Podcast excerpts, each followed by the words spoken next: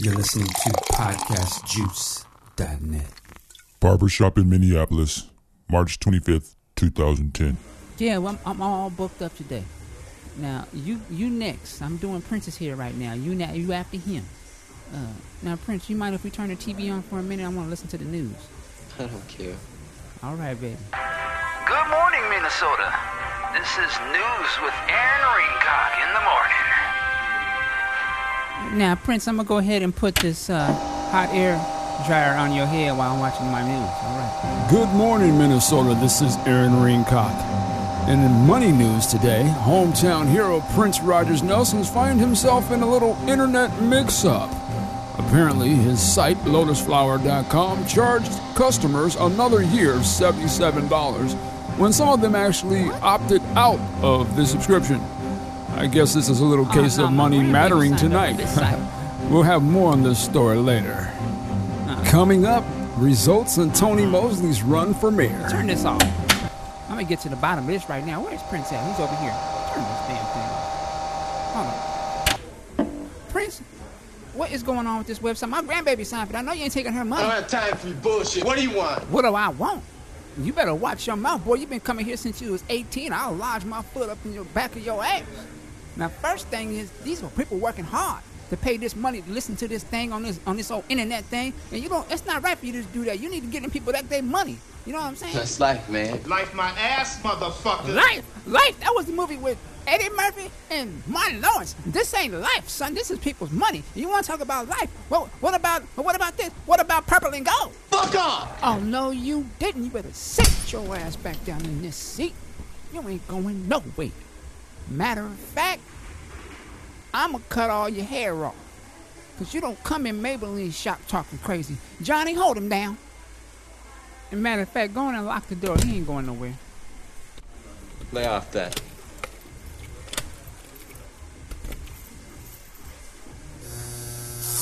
Yeah, we gonna show you purple rain. She believed in fairy tales and princes. He believed in jazz, rhythm, and blues, and this mm. thing called. Ladies and gentlemen, welcome to the Prince Podcast on podcastjuice.com. This is the Prince Podcast show that doesn't give you no bullshit. We get into. This is the show where they'll be like, they never should have give them niggas the microphone because we ain't playing the games and the run around Yoda talk. It's just straight ignorant, ratchet.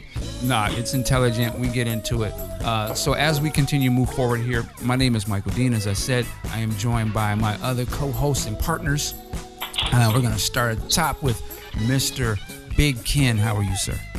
I'm doing good, man. Chilling. Let's get this show jumping, man. Yes, sir. And we have a long uh, gone. He's been in the uh, multiverse of Prince, uh, the world, and life, but he is back in full uh, regala. Mr.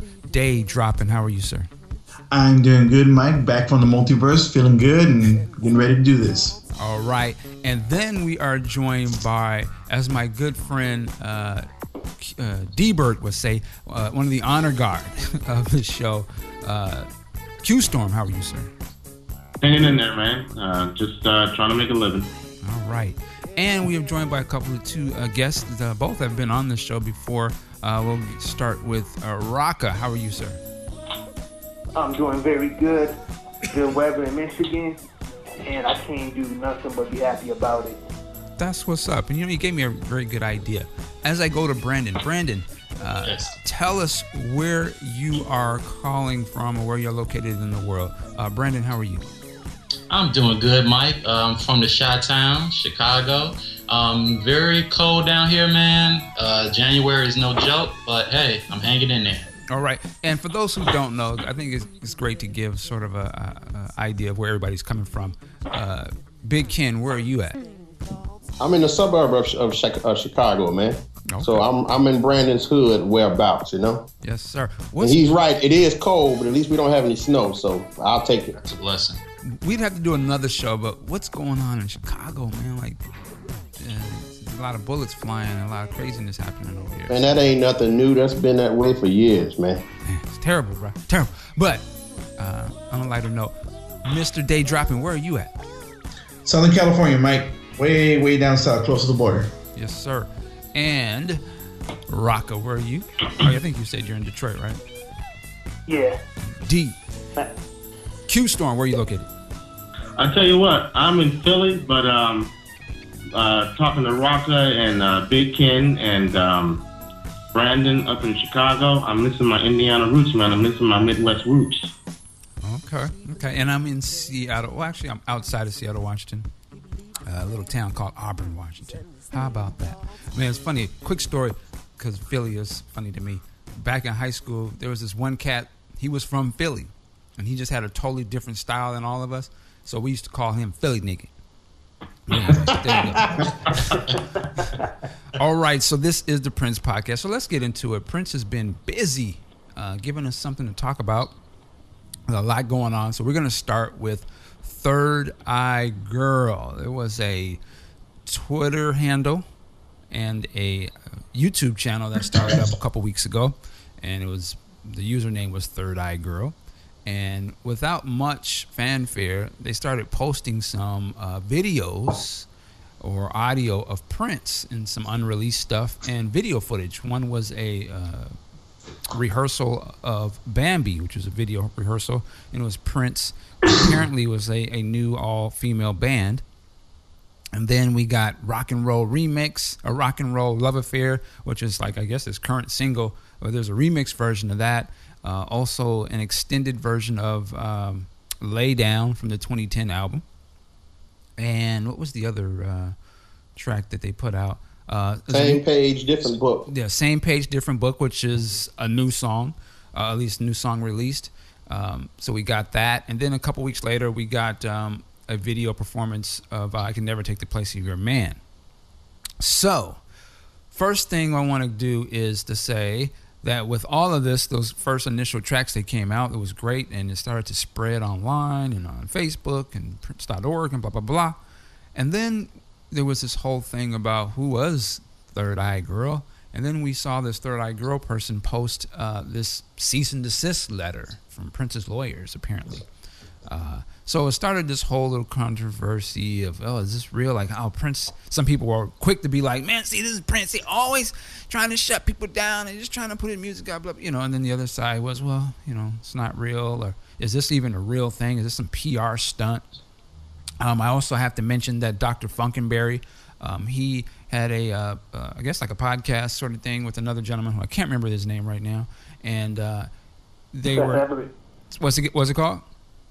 Seth Everett. Seth Seth Everett, and they were um, having this. It kind of came off as like maybe there was going to be some surprise guests, or there was going to be some information, maybe coming directly from Prince through Funkenberry, and there was actually a little some little things thrown in there uh, that were interesting that we can get into. But I'll start at the top. Uh, let's go around the room real quick. Um, Big Ken, have you had a chance to hear these tracks? And if so, is there one track in particular that you were like, you know what, this is some good stuff, or maybe it's not so much good stuff? Yeah, I heard them all, uh, and they were all very pleasant to listen to. I was uh, nice and surprised about the, the the lay down extended version. You know, that would have been nice to if it was included on the album. And I, I kind of got into uh, same page, different book. It had a nice little, you know, funky sound to it. You know, maybe that I prefer the most because it's, you know, brand new. You know, that's the only real new music that we've heard recently, other than Rock and Roll Love Affair. So I thought it was pretty cool, man. You know, uh, it just left me wanting more to hear more. So hopefully, you know, he just keeps spitting out some new stuff soon. Okay. Um, I, I would say that I was uh, initially, I think I heard the same page, different book song first. And at first I was like, this is all right. And then I heard the Rock and Roll Love Affair remix, and I was like, like, because it's actually really different from the release version. I really dig this. And after further listening, like I put it in the car and stuff, that's my jam right now. Like that's like, man, this is good stuff. Uh, I, I think this should be like the official version of the song. I really, really like it. For some reason, some of the guitar little feels and stuff in there almost remind me of like Dirty Mind album, just in terms of like, I don't know, just something about it kind of reminds me of that. Uh, and then same page, different book. That's my cut right now too. Like I really gotten into that. I like the little groove they got going on there.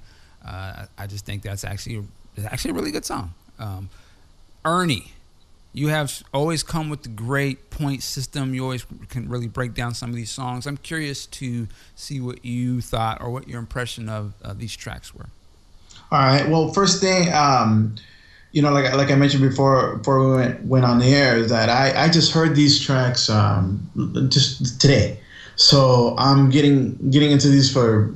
I mean, they're they're brand new. These these babies are just born, as far as I'm concerned, and um, my my initial impressions on them, um, I'm, I'm gonna start high and go low, right? First, lay down, extended the highest score for me out of the three.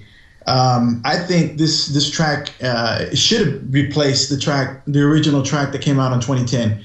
Uh, this is uh, the, the better version of it. Um, I always thought that that the mu- musically, um, the original track, the lyrics were more serious sounding than the music, and it wasn't quite balanced out that way.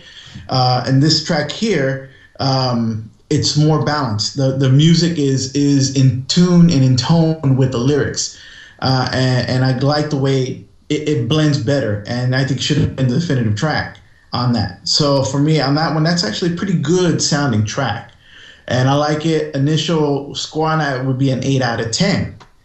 Then we got uh, Rock and Roll uh, Love Affair, the remix. I like the original a lot, and um, and I think it, the the the sparseness of the of the music in the original plays to its advantage. And this one to me is a little too much. Uh, it's not a bad track, but it, it's too much of a too too much going on in it. Uh, maybe I just got to digest a little bit more. But upon initial listening, I'd give this one a seven. Then we go to same page, different book. Hold on now, the same page, different book on on that one.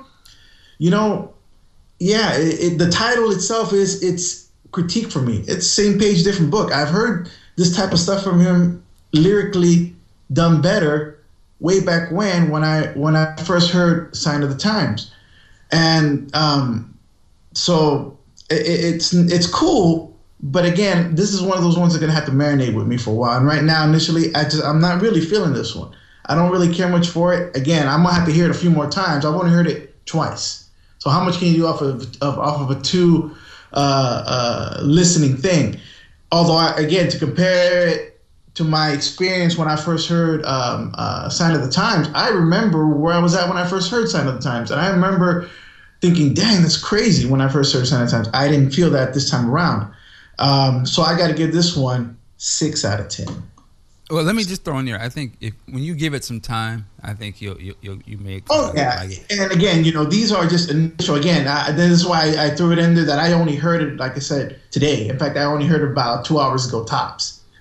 So I mean, it, it, by no means is this it because again, how many times have I heard "Sign of the Times" and how many times how how long have I been able to to take that in? There's always a difference in scoring something that you know and hold dear versus something that you're barely hearing. Uh, so same page, different book. It, it's good. It's all right, but it, I think it's one of those songs that I have to that has to grow on me. It's not. It doesn't have that initial impact. But then again, that's been very true of a lot of Prince songs that have come out in the past few years for me too, unfortunately. But you know, six out of ten right now. Room for growth, of course. That's what she said. Go ahead. All right. Um, okay. Um, uh, Brandon. Yes. I don't know if you had. A, I know you've had a chance to listen to these songs for a while. What, what was your impression?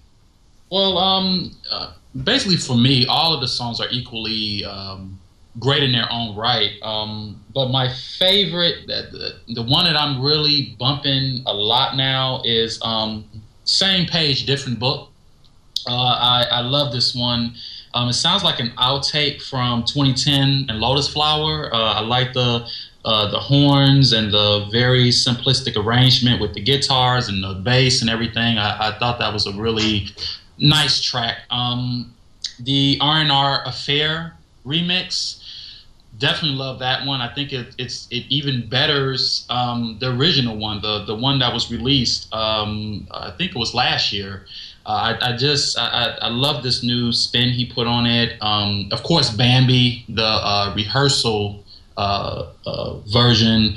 Uh, I don't know if it betters the one that came out in '79, but it's it's close. It, it's really close. Um, uh, uh, let me see, uh, lay, lay, the lay down extended. That one was really um, a head buster for me. It, it, perplexes me as to why he didn't put it on the 2010 album uh, because that one, the breakdown at the end is just ridiculous. Um, uh, and and that's about it. Those are all the songs that I had the um, the the time to really listen to. Okay, all right, Rocka. Um, what, what were your impressions, real quickly? well, the Bambi rehearsal video, I didn't really care for it. I mean, it looked like a rehearsal. The drummer seemed like she was lagging, and the only thing that I liked about Bambi was uh, Prince's guitar playing. Uh, Same Page, Different Book is my favorite. Um, it's a of his newest studio recordings. This seems pretty much on par with Rock and Roll Love Affair.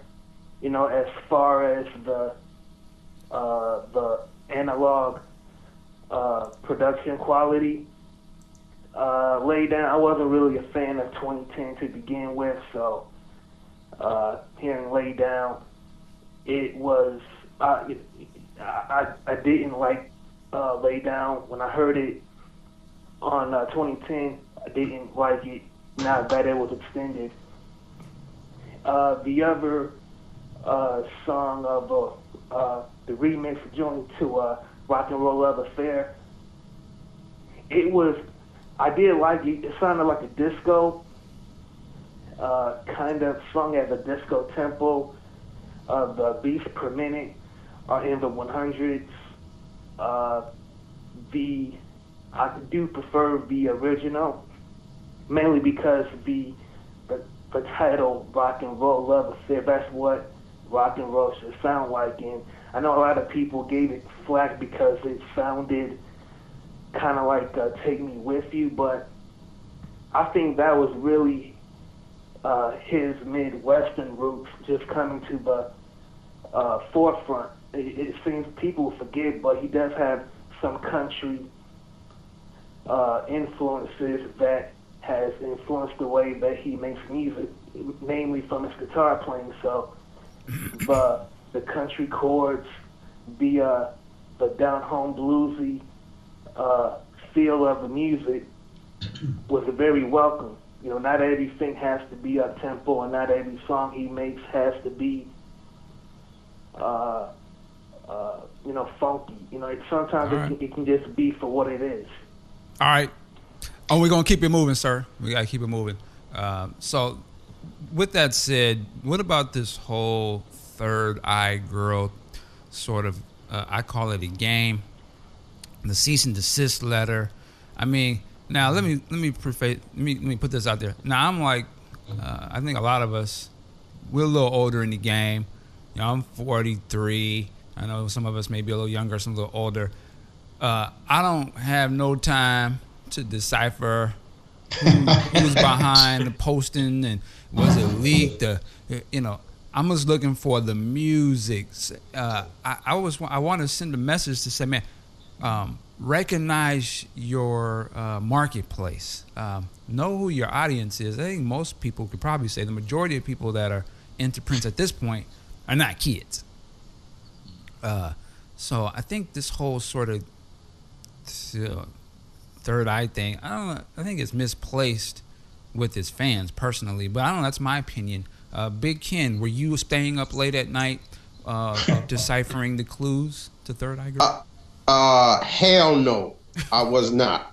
I mean, we all know this is Prince doing doing this stuff, but but you're right, man. You know, I mean, it's cute and everything. It's funny. It's interesting.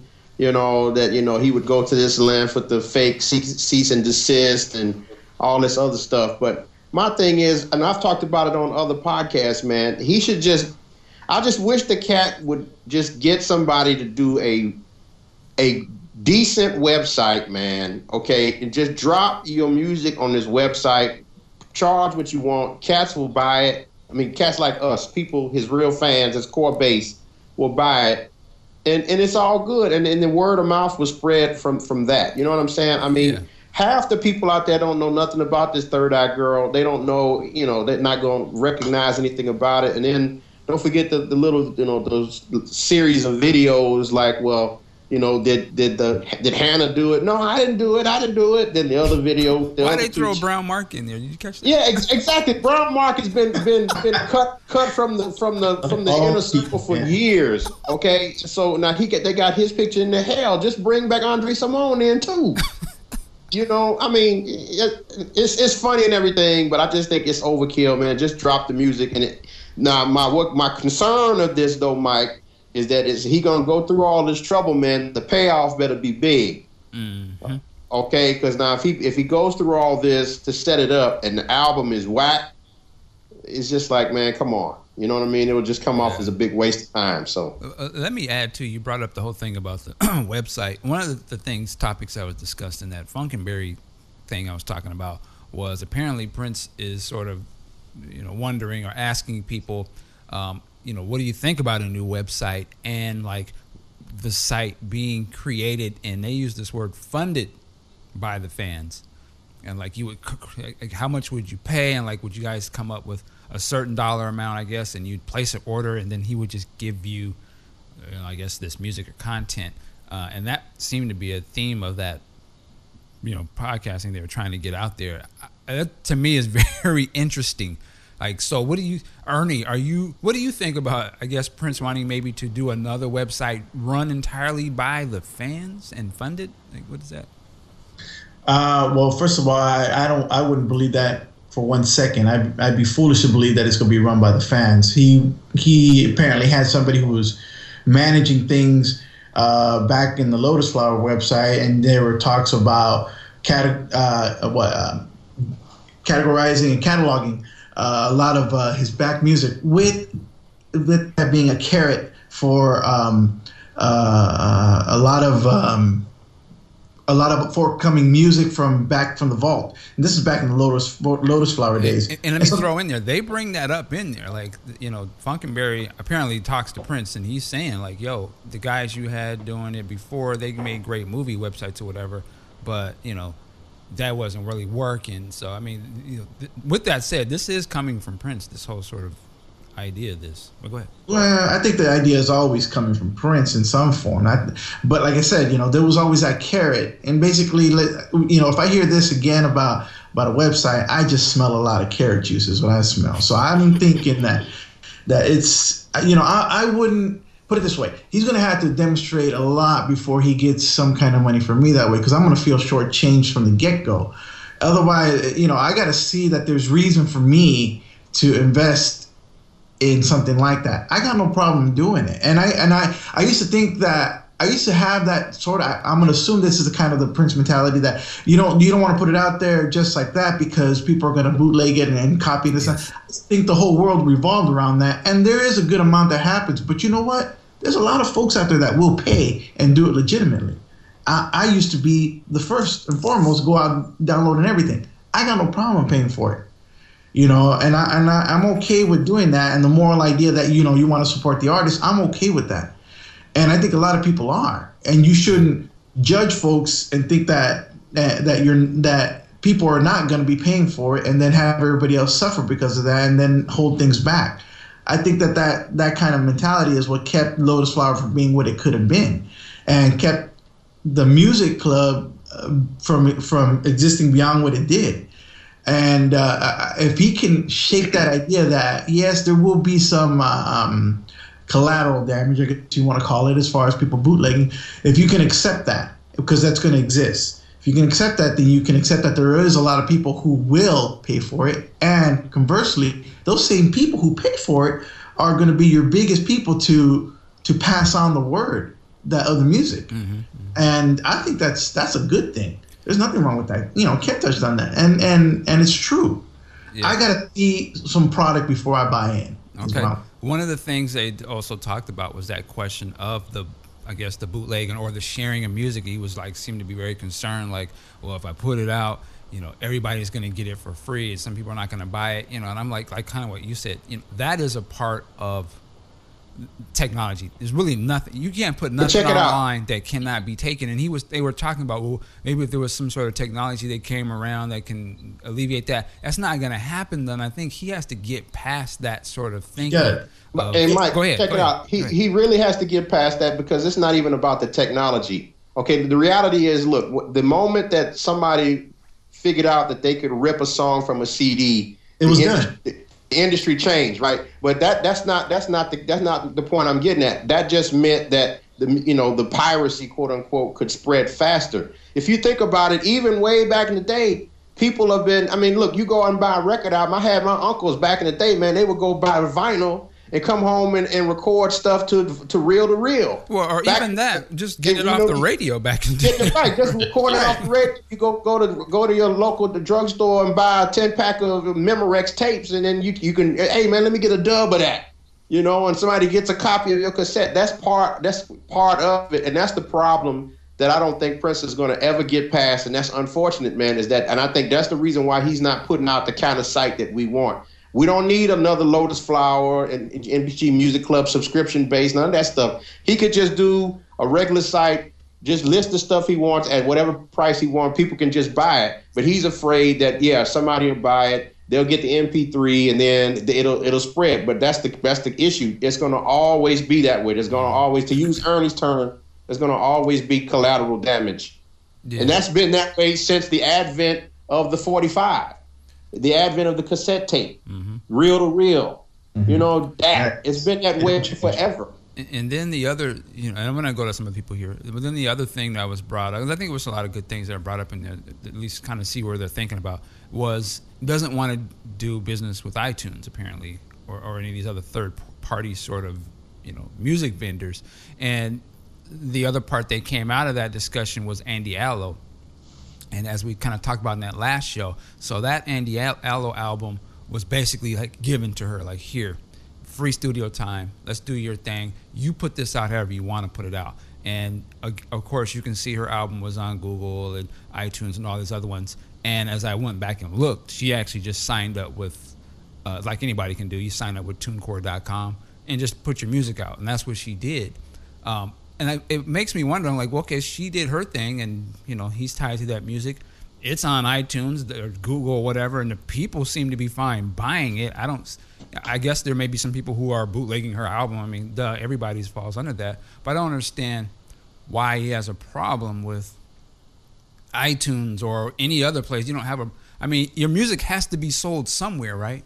Right. It, it's a hypocritical uh, standpoint, really, because this is the same guy who who criticized the board members of people in Warner Brothers for for trying to be musicians, trying to decide what what which mean which tracks, which songs supposed to come out on album. And he say, look, these are corporate men, these are not musicians. They don't know about this. Okay, fine and dandy. But you know what, Prince? You're not a businessman in that respect. You're a musician. You make the music. You're not the distributing guy. There's folks out there who got this down locked and make and has a successful means to do it. Two main areas right now is, is iTunes and YouTube. Yet he shuns these out. He's he's he's and yes, he's in a position where he can do that. But is it right for for from a business standpoint? I don't think it is, and it's making him look and sound hypocritical when he when he shuns them out. And worse and than the that, thing worse- is, the thing is, worse- real quick, and I'm gonna go to you, Ken, is that Rock and Roll Affair is for sale on iTunes, right? Uh, this whole third girl, I think, is because of YouTube, right? So it's very interesting. But go ahead. No, And- and at the real, very- quick, real quick, it, it is not only is it hypocritical, but what he's what he's doing in long term if he doesn't wise up. Because let's let's be real, fellas, the brick and mortar record store is dead. Mm-hmm. Okay, Tower Records and you know Virgin mega stores, those those days are over. It's not going to be too much longer before Best Buy and places like that are going to be out. It's going everything is going to be online. So if you're not down with iTunes, Amazon MP3, Google Play, you know, eMusic, and all these other sites as a musician, then you know you, you're just going to be ass out. And it's, and it's going to even be more hurtful if you're not into YouTube and what Prince is doing by trying by shunning these things, especially YouTube. He's limiting his exposure to a, another generation, man. You know what I'm saying? I mean, people we know what Prince is capable of and what he what he means to music and so forth. But what about our kids? And and, and, and you know, the young people, man, they flock to YouTube. That's how they you know find new new new new uh, artists to you know to follow, new talent and so forth. And when he chooses to take all his stuff off, it just makes no sense to me. But you know, hey man, it's his choice. I hope he knows what he's doing. But you know, he got to get with the program. All right, uh, have been silent the whole time. Uh, Q Storm, what, what do you think about this whole thing? I know you haven't heard the songs, but I know you got an opinion on. Or what's your thoughts here?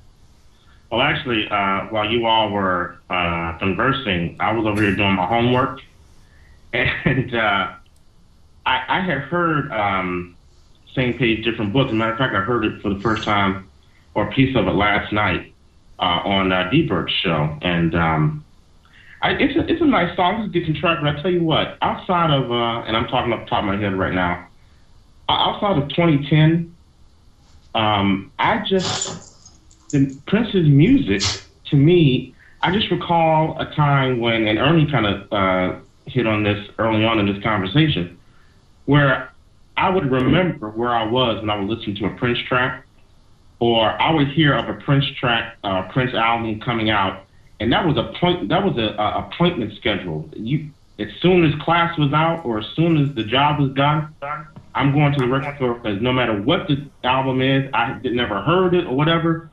I had to go get that album, and I would sit down, listen to it track by track, read the liner notes while I'm listening to it. But as of late, like I said, with the exception of 2010, his his music, I want to say around for me around emancipation, musicology, it just kind of became just okay. I mean, his sound just kind of changed up for me. So that's kind of the the, the um, impression I have with the same page, different book. But I was listening to, I managed to find um, the extended version of Lay Down. And now that, as I said, 2010, that album to me was very exciting. So I'm very glad to hear this track. I, I'm going to try to, uh, quote unquote, acquire it through uh, technological means. But uh, I did like that track. But talking about the website, I'm just curious. I want to ask all of you other Prince fans if Prince were to, I'm just curious, if he were to do a, a new website, would you go to it and, and he would have put um, the new stuff on there that he's doing now, or some of the unreleased stuff that he did back in the 80s and 90s, maybe extended versions or rehearsals and stuff like that? Which one would excite you more if he were to do a new website? I mean, obviously the old stuff, but uh, Oh, the- Brandon, yeah, the- Brandon, Yeah, what do you, yeah. Brandon, what you Yeah. going to pay for? Oh, okay. Yeah, um, definitely the old stuff. I, I with the website. Uh, not that this new music isn't compelling, but I, I, it, it's like Mike said. Um, it's more obvious that the old stuff would rule out everything. But I still think that with this whole website jazz, I think Prince has kind of lost his business leadership. I don't know what he wants to really do. I mean, he uh, charging people money, uh, a, a membership, give, giving people a membership to join a website. I, I just want to say that it's kind of outdated now. It, doesn't really appeal. It's not appeal to the masses. Charging people seventy-seven dollars, hundred dollars. It's just not going to uh, appeal to you know different demographics or different people. He needs to really find a way to find some type of a balance on how to distribute his music. I, I just find that very crazy to me. I, I don't know. Uh, Rocka, quickly, would you be willing to pay uh, for a website right now from Prince? No. And uh, on the previous podcast that I did, I explained why I wouldn't uh, buy anything directly from him. And I think he needs to tighten up his business practices. I mean, his business acumen is very warped. And in today's uh, uh, climate, you know, you can he can uh, toss off uh, single recordings of outtakes and and remixes, but I think he's so uncertain about how he wants to release a full length album that he is he's box, boxed himself in in this conundrum, and unless he has a total paradigm shift where he totally accepts uh, the uh, the digital uh, uh, environment of releasing music, I think he may just become a, a footnote, you know, years down the road. Okay. All right. Um, wanted to go back quickly to I think that whole impact of the music. I remember where I was when I heard it. You know, I, I honestly don't think that is necessarily uh, because of the quality of his music. I think that has more to do with the way we are getting content. Um, I think you could say the same thing. Like, I think TV is a great example. Like, it is so decentralized, uh, decentralized how you receive things, and when you watch it when you want to, it doesn't have that um, schedule. I remember exactly, or I have to go here to get it. It is just so everywhere that I think for us as consumers, we've allowed that to uh, take away the impact that we experience certain things. And I think Prince is a perfect example of where this sort of matters, because because again, yes, there was very uh, structured or scheduled releases and or appearances by him, and so every one of those was so impactful because you never got to hear or see him until those things happen, right? I think now that it's just everywhere and we tend to think ah, there's nothing to I can associate this with that helps me remember it. Um, you know, so like when you have a sign of times, you know, you brought that up, which I thought was interesting. Yeah, I mean that album, right? That album just that song came out of nowhere. Boom, he's got a new song. What is this? This is interesting. I've never heard it, and you don't know nothing else. There's no video. There's nothing else that you can associate it with it, but what you thought about it. Uh, then the album drops. You know, here comes the movie. You know, there's so many limited, exp- and we, you know, there's not a lot of pictures of him. There's not a lot of. Actually, didn't have any videos at all until you know, like the second single or third single, right? You got the look, but other than that, we didn't see shit. It was just what we had in our mind, and so it was so much more to us. I think now we've seen so much.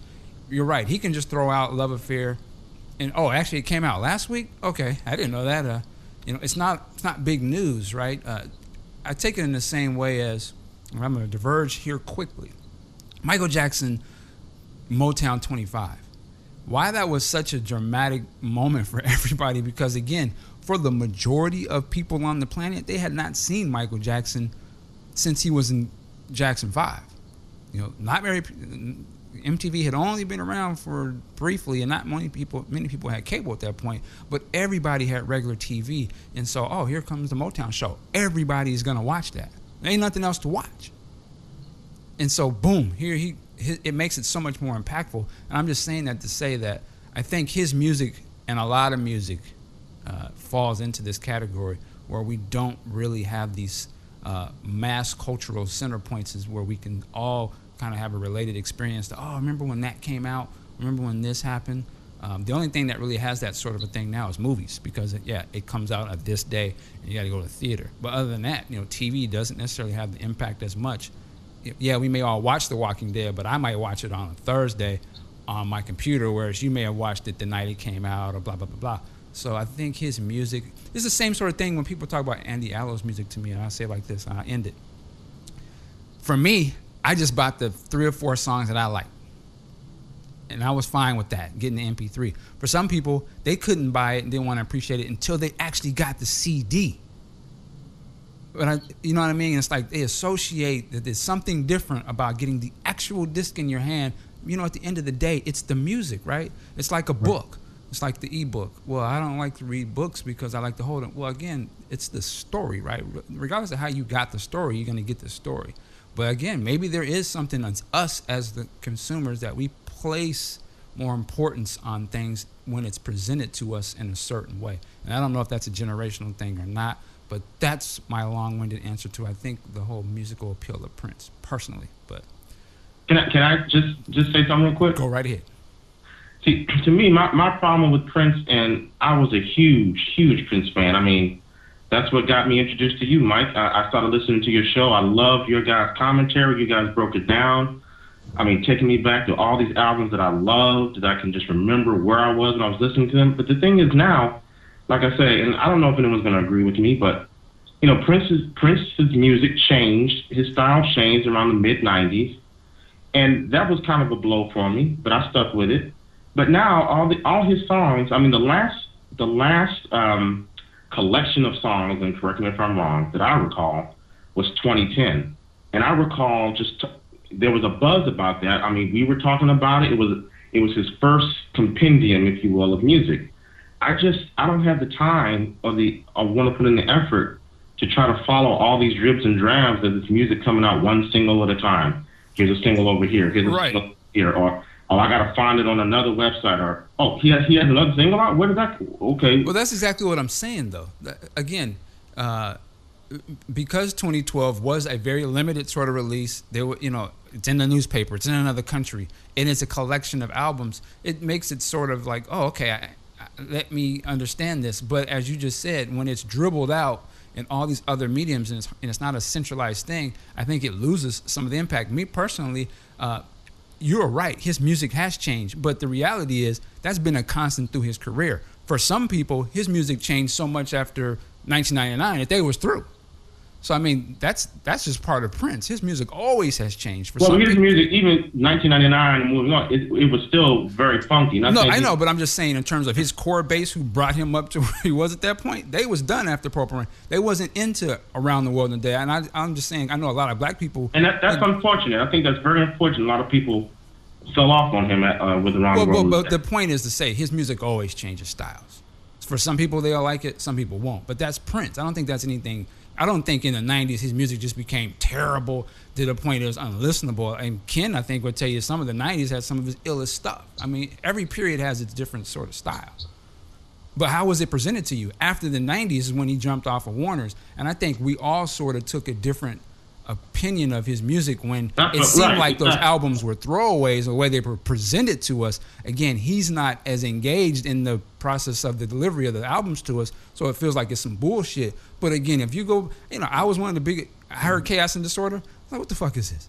But I would tell you now, I think that's a dope album. Now, I just at the time, at the time, I felt like, you know what? He doesn't give a fuck about this, so why should I? exactly, exactly. It's all about the presentation, fellas. It's marketing. During the during the eighties, during the eighties, he had the buku presentation, the videos, you know, the the album covers, the fashion changes, the twelve inch singles. He he had the backing of the label, and it was all good. And the music was was excellent as well. So that just made it even better. In the nineties, I, I personally, my, for me personally, I think he, he he took a misstep with Diamonds and Pearls to an extent, and more so the Symbol album. But Come, Chaos and Disorder, The Gold Experience, those are great albums, but they they don't get any of the love that they deserve because the presentation was so screwed up because he was in the midst of that whole slave Warner Brothers thing, and they just get overlooked. You And know? and you know what? I think that the, the other thing too is, for years Prince wanted to do his way in terms of I want to get all this music out, and Warner Brothers is like, no, we're gonna do one at a time. Everything's gonna have a structured marketing plan, and you know, da da da da. You get to the point where he goes to the gold and all that. What did Prince really wanted to do was I want to put out come and in a couple weeks put out go. And like that's what he was behind to do that. And of course one of us no you can't do that. And then he was like well eff it. I ain't doing nothing and they was like well we're still gonna put these records out like, fine that's cool but why you putting that out I'm gonna go put out the NPG Exodus album and I'll put all my efforts behind that now nobody really got to hear that very much and so when he drops come wow, oh, wow, where's Prince? There's no video for these songs. They don't give a fuck. Uh, Gold Experience comes out couple, another couple years later. Where's Prince?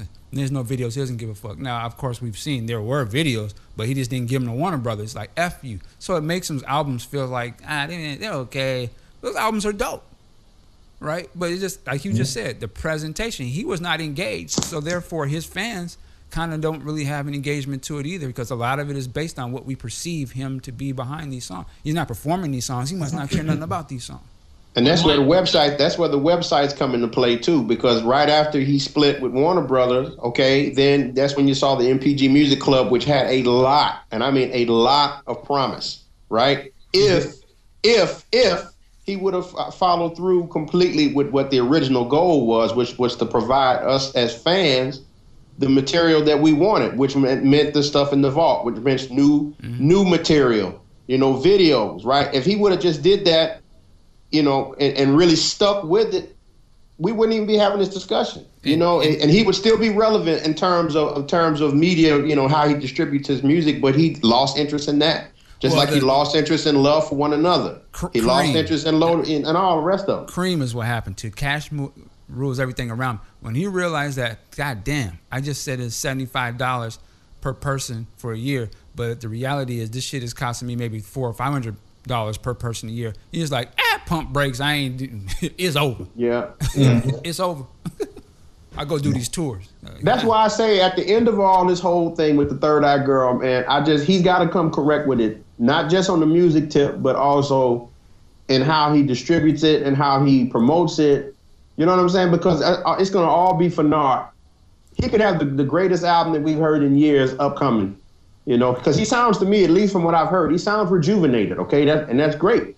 But if he's not going to present it to us in a in a way that we can consume it and how we want to consume it, and that's the other thing, fellas, in this whole thing that's buried underneath this, is Prince is part of that old guard. Mm-hmm. And what I mean by that is he doesn't realize that times have changed. People want what they want when they want it now. They don't want to wait. That's why the t- it's the same problem that the television networks have right now. They, you know, they they adhere to a schedule. They adhere to no, no. People DVR shit. They want what they want now. They want Hulu, Netflix. They want it now. That's the that's the vibe that's what's in iTunes and MP3. right. If he can't get with that, then that's going to be a problem. So if he has this great album upcoming with Screwdriver and all this other stuff he's got coming, man, and 3rdEyeGirl, and this funky as hell, got the hard rock jams in there too, slow jam. If he's going to bury it on some obscure website where we got to go do all jump through hoops to get it, man, it's just going to be all for naught. I mean, now as a fan, I'll still probably get it just because I'm I'm I'm I'm whack like that, but it just would be a shame. I, well, You uh, know, you know, I- the thing is, I'm sorry. Go ahead. Whoever was speaking, go ahead. No, I, I was just gonna say, just kind of piggybacking on what uh, Big Ken just said. Um, I'm just looking at um, Prince and why he's not seeing how his contemporaries that were, you know, popular at the same time he was putting out music at his heyday. Well, I just don't understand why he's not looking at them and saying they're still. And I don't want to get into this whole debate that you guys got into about two years ago, but they they he, it seems like he would see that they are still relevant and they are still in the visible presence of their fans. I mean, they're still making themselves available to their fans, accessible. I don't understand why he can't see that. Well, let, let, us just say this. Well, Q Storm said the R word. Yeah, He let's said- let's let's agree here. To his fans, I think he is more than irrelevant and available. I don't think, and I, now to the mainstream music world, no, but to his fans who he really only wants paying attention, yeah, it's all there. Again, uh, Prince is not in the mainstream music world. Neither is Madonna or any of the other ones. Let's not get I, it I twisted. disagree with you on Well, that. again, you may hear about her doing big things and the tours and stuff, but Prince is doing those same sort of things. Let's be clear. She's not Madonna- selling records. Madonna teamed up with uh, Justin Timberlake two Sure. years ago, and it was whack. and it- Again, it- again, no, no, Prince. it- let, us be clear. Hold up. Hold Listen, Prince has teamed up with Beyonce. I mean, they both. But they never did a record together, did they? Well, that's Did- not Prince's style. I'm just saying, if he wanted His to. style was killing him. Is what I'm saying. Well, again, let's just be clear.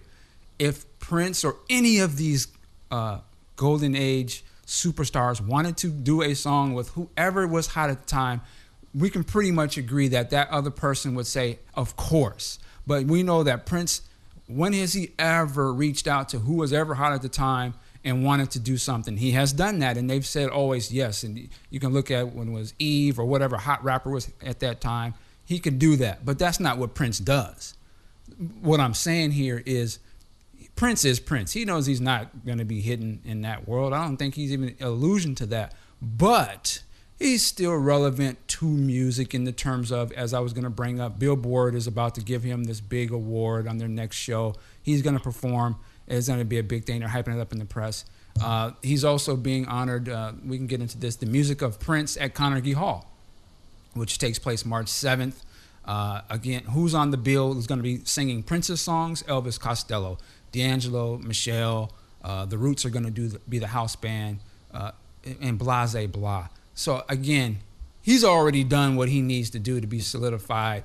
Him playing the relevant race of mainstream would be a foolish attempt in his part. I don't care what he put out; it'll never be accepted and be number one on charts. To me, that is a fact. Uh, it did, going back to Ken, uh, I think Prince, I think another thing to throw in here is that Prince did do a fabulously, I would say, classic album, uh, The Rainbow Children, and put it out himself. Did not sell anything. Not that it wasn't good, But again, it's sold to his fans. But if he was to, and I think, to me, my opinion is he saw that and was like, okay, I'm gonna do that shit. I'm gonna do that next shit, something different. It didn't go mainstream, but it was highly successful in terms of it was a very great tour that supported it. He actually played all those most of those songs on that tour. Right. Every other album since then, he's hardly ever plays any of the songs off those albums, and every album since then has been uh, an album of what Prince you would think Prince is supposed to sound like. So he has the, the rap sort of thing, the R and B sort of song, the this and that sort of song. But it's, it's just a whole bunch of collection of songs, right? Trying to I- appease the top Ironically, ten. Mike, you- you hear more from the previous album on the current tour than you do off the current album. Sure. You know, it's weird. Uh, let's we, want to keep it moving here. Um, so uh, let's just throw that Prince is going to be honored at the uh, Billboard's Music Award on May 19th. Uh, what does it say he is going to be get? He's going to be honored with the Icon Award. Um, he's uh, scheduled to perform on this show. I would imagine they'll get some of the, uh, you know, top people of today. They may actually do a tribute to him on this show. What is your uh? I think you're a younger guy. What do you think about that? About Billboard? The Billboard Awards honoring Prince with the Icon Award. Um, it is a great opportunity, but I'm from a I'm, I'm just looking at this from a marketing standpoint. He, he this year has all of the machinations of 2004, and I'm wondering will he really take advantage of this and really uh, embark on a full scale tour of of of new music. I wouldn't mind the hits, but but uh, but tour behind the album and uh, and and really do a full uh, scale promotional tour. You know, doing interviews, doing press. Um, Let me ask you this question. I mean, well, why would he do that? Uh, um, what What's the benefit Because- of doing that? because these these shows are just getting to me they're getting tiresome it's predictable it's boring and this could provide a joke you know what i mean depending on how well the performance is and and it's been a it's been a while since he's actually given a performance that that amazed me that blew me away and on a televised platform, he could gain a new audience. Uh, he could reach a, a new demographic of of young people who will want to know more about him. Okay, okay. Um, Big Ken, uh, is this a pretty good? Uh, I think the last time we t- got into a conversation about him being awarded with something, I think it was you might have. I think you might have looked at it as it was some sort of. Uh, it wasn't a good thing. I think. Um, I think we're talking. Well, no, I mean it, it's you know this this whole Carnegie Hall thing, this tribute to Prince. You know, I mean, look, I, look let me put it this way: the cat is, is a living legend as far as I'm concerned. So I, I think it, it's you know this uh, celebration of his career and you know this icon status and all that stuff that they're trying to put on him. That that's all nice and good, and he's worthy and deserving of it. I think uh, you know this kind of stuff should have been done long before this, but I guess they're doing this for what? This the 30th anniversary or something like that. So, you know, I don't really have a problem with that. You know, and, and if he does tour and all that stuff, you know, that'd be great. You know, um, but you know, it it remains to be seen. You know, you know, referring to what Rocker was just talking about, whether he's going to you know stick mm-hmm. with the hits, the hits or not. You know, because let's face it, the, you know, the people that go to those shows, man, you know, unless they're hardcore like us, they want the hits. Exactly. And if you don't give them the hits, they not buying. They not buying the, the tickets, and and that's no different than any other, you know, older artist. Okay, your, your Bruce, your Bruce Springsteen. He's not gonna go have a, a, a, a tour and not play any of his hits. I mean, he's gonna intersperse it with some new material, yeah, but he's gonna play his hits. So, you know, I'd like to see Prince, you know, have a tour and play some new stuff as well. But he can intersperse some hits in there too. You know, that's that's just gonna have to be the way it's got to go. I pro- probably. Yeah, uh, you know, and then we'll go to the next person. But it, it, I think that the touring thing, uh, highly successful. I mean, those shows are selling out, and it again, unfortunately to us, they they don't hits Latin. But at the end of the day, on the business level, I think that's the one business thing he does understand is how to do these big tours, arena tours, uh, and be highly successful and sell them all out. It's because he is playing what people want to hear from him. Uh, he's giving the people what they want. Uh, if he was to give us what we want, they wouldn't be arena shows. They'd be like the Rainbow Children concerts, which were in smaller places. And he didn't play those songs, and it was okay. But I think it, you know the Live Nation and these huge concert sort of established uh, promotion companies aren't gonna bankroll uh, a huge budget tour, and you're not gonna give the people what they want. That's just I don't think that'll ever happen, and I don't think Prince really I don't think he cares about that. I mean, if you look back when he was on I think the BET thing, and he was wearing the outfit from the 2010 album, a common sense thing would have been like, oh, he's hyping up 2010. Of course, this whole thing, he's promotional thing. He's on the cover of Ebony, and he's gonna drop a new album, and this makes total sense. And he just turned his back and didn't do that at all, right? I mean, that album didn't even come out in America, so we made all those performances and appearances for nothing. But I don't think he cares. At the end of the day, he can still do "Welcome to America," which is a tour for an album he never dropped and doesn't even hardly play that song, and still be highly successful. And I don't think the people paying tickets could give a f as long as he's playing "When Doves Cry" and all the other stuff, right? So I think he's got two different audiences he has to play for, and unfortunately, the audience that's paying millions of dollars, mainstream audience, wants to see that arena tour, whereas we may want to hear whatever. Uh, Mm. uh, all right. Anybody else have any other things to say on those uh, topics? I, as far as a tour goes, you know, I my my fantasy world would would have him playing a nice combination of hits, the current album, and unreleased stuff. Um, if I would, I would love to be able to see come the come uh, what is it May when he did the Billboard thing for for them to give him the ability to do at least three songs and then have that type of uh, a mix in there. Throw in a new track um, as far as like from from right now that he's just recently recorded, and then play a uh, a, a classic track, whatever may be, Purple Rain, and then uh, play an unreleased track or, or a typically bootlegged track, you know, and and then as as a hint to how the, what the tour will be like, and then go off on tour and do just that, mix it in. One third. Uh, classic mixed in throughout. One third new material and one third uh, uh, vault material oh man that, that'd be great. That'd be a nice balance and you get a good feel for where the guy was where he's at and and where he could be. And you know it, it's a good retrospect type of concert. Sure. You call, you call it retrospect. Why not? But you know. I think. Uh, I, I'm just gonna say real quick.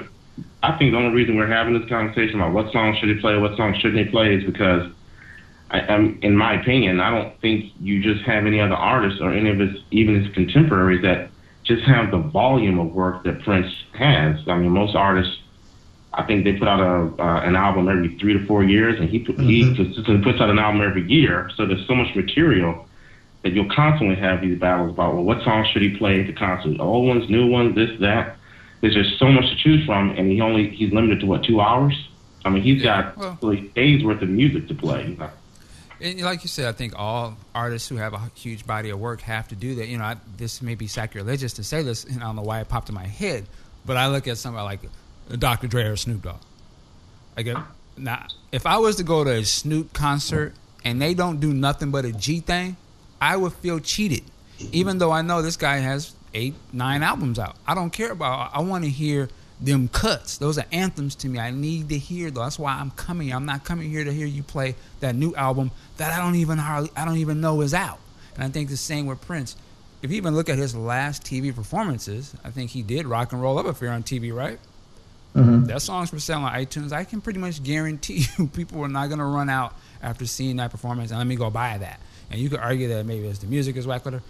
They don't. I mean, it's good. We are looking at Prince to say this guy is one of the greatest of all times. He's a great entertainer. When he comes to town, I'm going. Now I may not go and buy his newest stuff. I might go buy Purple Rain, which is a huge hit on the charts if you look on the digital charts on for whatever reason. I just go buy that. That's what I remember. I have great thoughts when I think about that song. It's nostalgic, right? So I don't think that's why I said I don't think regardless of whatever new song he puts out, it could be dope as hell. Most people again aren't gonna know that it's out, aren't gonna care. Uh, I, I know who Prince is, and when he comes to town, I'll go see it. So I, I, again, I just think him trying to play these shows to somehow make some sales. I don't. I hope that's not on his mind because nobody's selling records anyway. So that that shouldn't even be a concern. That, they don't care about your new music. Half the fans don't even know it's out. Like, Ernie just heard it today, right? So again, Right. if, if you are so invested in it as we are, and you know it's sort of a lackadaisical sort of thing. Imagine a guy who just happened to be flipping on Jimmy Kimmel and oh, there's Prince. Did you see Prince last night? Oh, it was great. Uh, they're not going to go log on iTunes and download Rock and Roll Love Affair. That's just not going to happen. Moving forward, Prince at Carnegie Hall. I kind of wish I could see. I want to hear this because to me, with the Roots and Questlove and them in charge of the music for all Right. the performer, that's just going to be dope. It is. It's It gonna be really dope. so I, I really would. I hope that this comes out somehow. This is a charity event. Uh, apparently, they've done many of these for some of the other great artists of, of our generation and, be, and, and before. And so now they picked Prince. Uh, if it was up to me, they just have Meshell, uh, D'Angelo, and the Roots do the whole damn thing. But they got a lot of great. And I'm, I'm curious to see Elvis Costello. What is his his take? You know. Uh, so I think that's going to be very good. The Blind Boys in Alabama. You know, Prince joints, Carnegie Hall. I mean, it's a high level sort of a thing, right? Here come all these great artists, and you know, the ticket prices are out of control. They got one ticket here is ten thousand dollars. The ultimate fantasy encore player, but what do you get with that? You get the opportunity to join the All Star lineup at uh, for the encore, uh, and then of course you're backstage with ten. Again, this is charity, so that's why they have these sort of high prices. Does does anyone know if this is going to be? Um, is this being taped for to be televised or? You know, uh, I'm sure it will be taped. I don't know if, if it's televised or not. I don't know. If, have they ever televised the other ones? We'll have to look into that. Um, I hope that they stream it online. that would be great. But uh, or somebody makes a recording because again, I know Questlove, huge Prince fan. They go deep, and so yeah, that would be so it's gonna be good. Um, all right, we're gonna get into this next conversation, uh, and let's get this thing going. So with the third eye girl thing, uh, it comes to uh, announcement that there's, I guess, a new band or a new version of the new band, and it's a female band, uh, sort of like a power trio sort of thing. Uh, Hannah Ford. Some people help me, help me with the names. Is it Ida? Uh, Yep. Bass player. What's Ida Nielsen. Ida, yeah. and is it Hannah's? Did I already say Hannah's name? Who was the other young lady? Anna and Donna. Donna Donna. Glennis. Um, and you know, just jokingly, I had there was a screen grab of the three young ladies they were being uh, interviewed for TV, and I just said at the top, I said sisters or no sisters, and I was like, uh, you know, jokingly, there's no black women in here. Um, now, let me preface this to say, these recent performances Prince has done over the last three days here, it seems as if he has two bands because the, the first couple concerts, uh, one was dubbed as a rehearsal sort of tryout for a drummer. Uh, entirely different, you know, had the horn section, a different drummer, different people playing instruments. Uh, and then I think the next day he even brought back, uh, you know, Shelby and the rest of the girls. They were all there. And then they did another performance where it was just Prince and, and the, uh, the other three girls. Uh, so I don't know what's going on there. If he's going to bring two bands out on the road or what have you. With that said, got into a conversation with Q Storm. We kind of started going in on Prince's choice of women companionship over the years, whether it be in his you know work in terms of his videos and or proteges or women on the movies and off the uh, sort of off this you know so i was bringing up people like Nona Gaye which he did collaborate with but you know there was relationships there and other other women. And you know it's sort of the, is he color struck? Is he like maybe just promoting uh, non dark skinned women? Uh, that sort of thing. Uh, there I think we have sort of touched on this before a couple years ago, but Q Storm, bring us in a little more what, what we're talking about. I think this is there is a larger sort of interesting sort of comment here. Uh, well, you kind of set the, the stage, um, you know, with with your provocative post of, you know, saying no sisters, you know. So I just chimed in, and I simply made the observation that um, through my, you know, being a fan of Prince since um, I think I came onto the Prince bandwagon during uh, controversy. As a matter of fact, the first song I think I ever heard by Prince was Private Joy, and that, that blew my head open. Um, but since that time, you know, I've gone back, you know, pre-controversy, and I just noticed that with the exception of a, maybe two or three women, it seems Prince prefers women of a certain complexion. And uh, I made that observation, and it kind of blew up the boards. um, it's not a it's not an observation to judge Prince, uh, but I will say unabashedly that given given our, well, I'm not even going to say our society, given Western culture's penchant for placing women of a certain hue on a pedestal, whether you look at our movies, magazine layouts, prom- promotions, uh, commercials, TV shows, it is very clear that there is a love affair with lighter skinned women, and darker skinned women really kind of have it tough. And so I said that Prince, being a man of color, it's just disappointing that if he were to exclude women of a darker shade simply because they are of a darker shade. Um, now, if he if his heart takes him where it takes him, more power to him. But I think anyone who excludes for superficial reasons is not a very open-minded person. So you're So- saying he's got a white girl love affair? hey, I, it is what it is. That's how I felt about it. And again, it's based on my observations, my obs- and I formulate certain conclusions, which are opinions that I do not force on anyone, let alone Prince. It is his life. Prince has made more money than I will see in my lifetime. He has much more success than I do. So I'm not hating on him. I'm just I'm just saying I, it would be nice if he, someone of his cachet, would you know, in, be a little bit more diverse in some of his choices in terms of his professional relationships and his personal relationships. But again, who am I to judge? I'm just making an observation. Okay. Uh, well, I'll let somebody else comment on that first before we go in. But, you know, Mike, uh, there, there was this one guitar player. She was pretty fucking badass. Her name was Wendy, and um, then I when, when I saw who Wendy was, I said, "Hey, you know, it's a white girl. She's still a pretty fucking badass guitar player." And I kind of left it at that.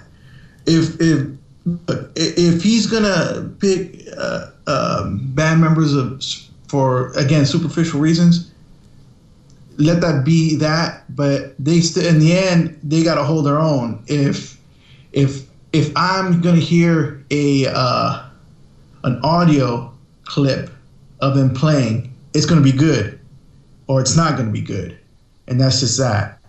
Uh, I'm not gonna know uh, anybody's skin color or anything. I'm just gonna know whether it's good or not. And um, you know, I, and I agree. If if he's doing it for for superficial reasons that way, then you know, shame on him.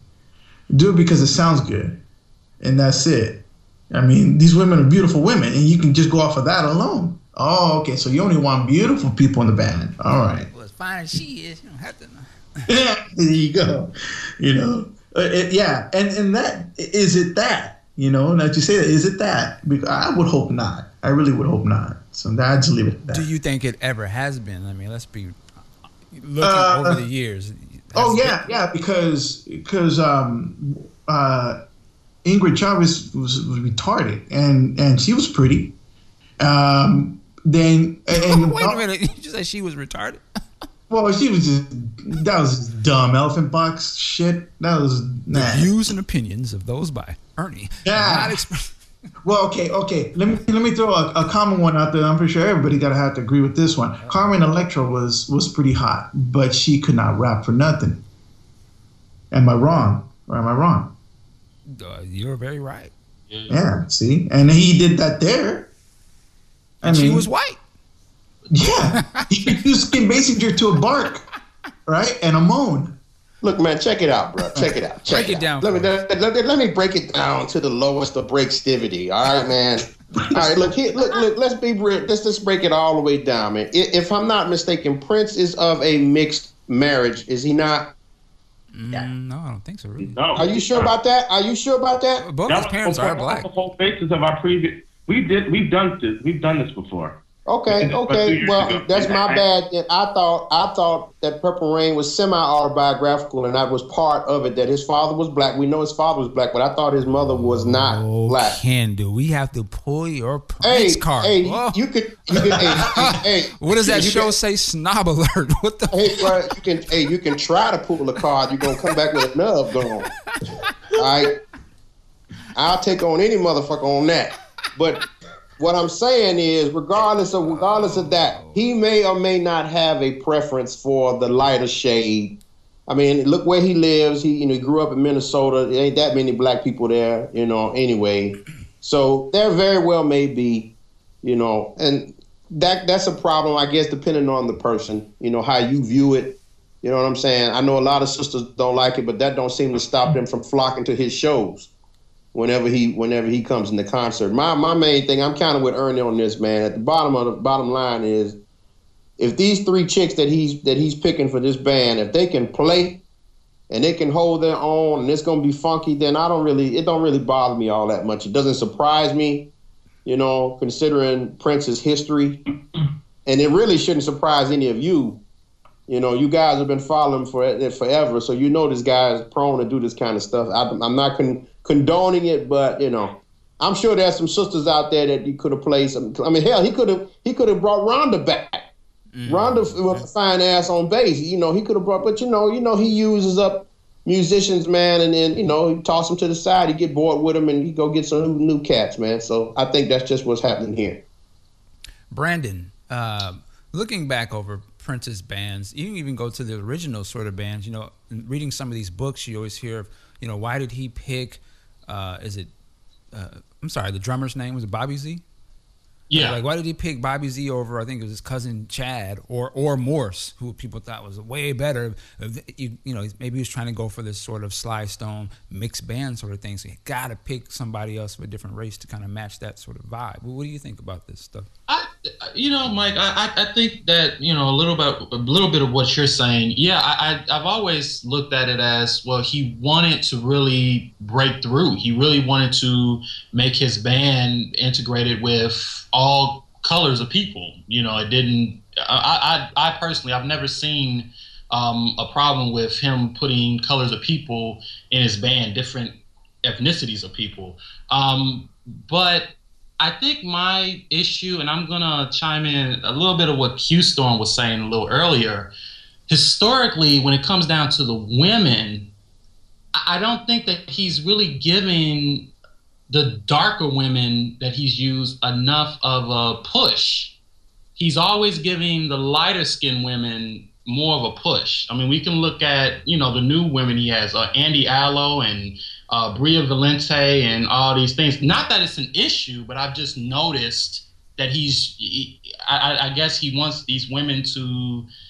He uses these women to be image, to to play as like image vehicles for him to kind of give him, you know, more of a benefit. I don't know. But I've always noticed that, you know, he hasn't really given Shelby J, even though, you know, she's the one who I- I kind of, you know, she's this this bold sister. She can sing. I mean, she can now sing Andy Allo for that for that matter. I mean, she can sing. She can now sing anybody. She's the one of the best vocalists I've ever heard. And great stage presence too. Like Yes, and, and he's never really given her a, really like a push. Now I will say the one sister that I, I would say that he kind of gave a push, but I don't know what happened was um, Tamar. I thought Tamar could hold her own, but why did he uh, drop the? Why did he even cancel the Milk and Honey album. You know, it seemed like they had a good connection. It seemed everything was going good, but no album. So it's kind of like, what what's what what's the deal, Prince? Um, not that I've all I've had an issue with that. I've just noticed that. I've just kind of I've, I've had kind of like a side eye when it comes to there you go. kind of like okay, so you're telling me Where's Rosie? What right? Hey, there, hey, thank you. Where's Ro- probably the best vocalist he's ever had any dealings with? Why didn't he push her? And there was another vocalist he had. I can't remember which tour it was on. I, I, I remember I bought up all the bootleg VHSs though. But there was another artist that sang behind him before Rosie that was just dope and oh. never heard a thing out of her. Well, Rosie got pushed away, is what wound up happening with Rosie, unfortunately. I mean, you know, he just Right, I did- I- he- yeah, him I and the did- boys back then were just very, very, uh, you know, bad to her and pushed her away. You know, I mean that. But then that was just that's just a whole different chapter there. That's just wrong. But Yeah, I mean, it, it does. It's, there's great points. You know, somebody brought up Carmen Electra. I mean, true, there was a lot of money and resources spent on Carmen Electra. But at the same point, uh, you know, Nona Gaye, uh, I think it was the song "A Thousand Hugs and Kisses" or whatever. I mean, that originally was a Rosie song, and he took her vocals off. I mean, again, there's two two sisters. Um, Well, I- I- one I one is that. fine as hell, uh, and one they might have been down, but uh, I mean, so I don't know. There's a lot there. I I was I think that yes, Prince comes from this from the '80s, early days. He's in the Midwest. He's black. He's rocking. So I, I said he has a perm. Now you can argue, cat that's got a perm. I have nothing against perms, but the same reason when I had a Jerry curl and, and same with Michael Jackson, a lot of these other people that's not our natural hair. Even black women have their hairs perm and stuff. There's a lot of uh, a lot of junk on Hmm. why the hair is like that. You know, trying to fit in to a certain sort of society or culture that you may think that's just the way you're supposed to be acceptable. And I think his whole presentation, uh, greatness and awe, which is why I love him, is a part of all of that mess. I mean, he's a representation of that at its greatest. I mean, um, right? He doesn't look like he. He doesn't really look like that, right? I mean, he wears a lot of makeup. And I don't have a problem with that, but I understand where it comes from. You know, why did Little Richard do all that? You know, why why did they look like that? Well, again, he'll probably be a little more successful looking that way than he would if he looked like, you know, this other more masculine sort of uh, presence at the time when he came out.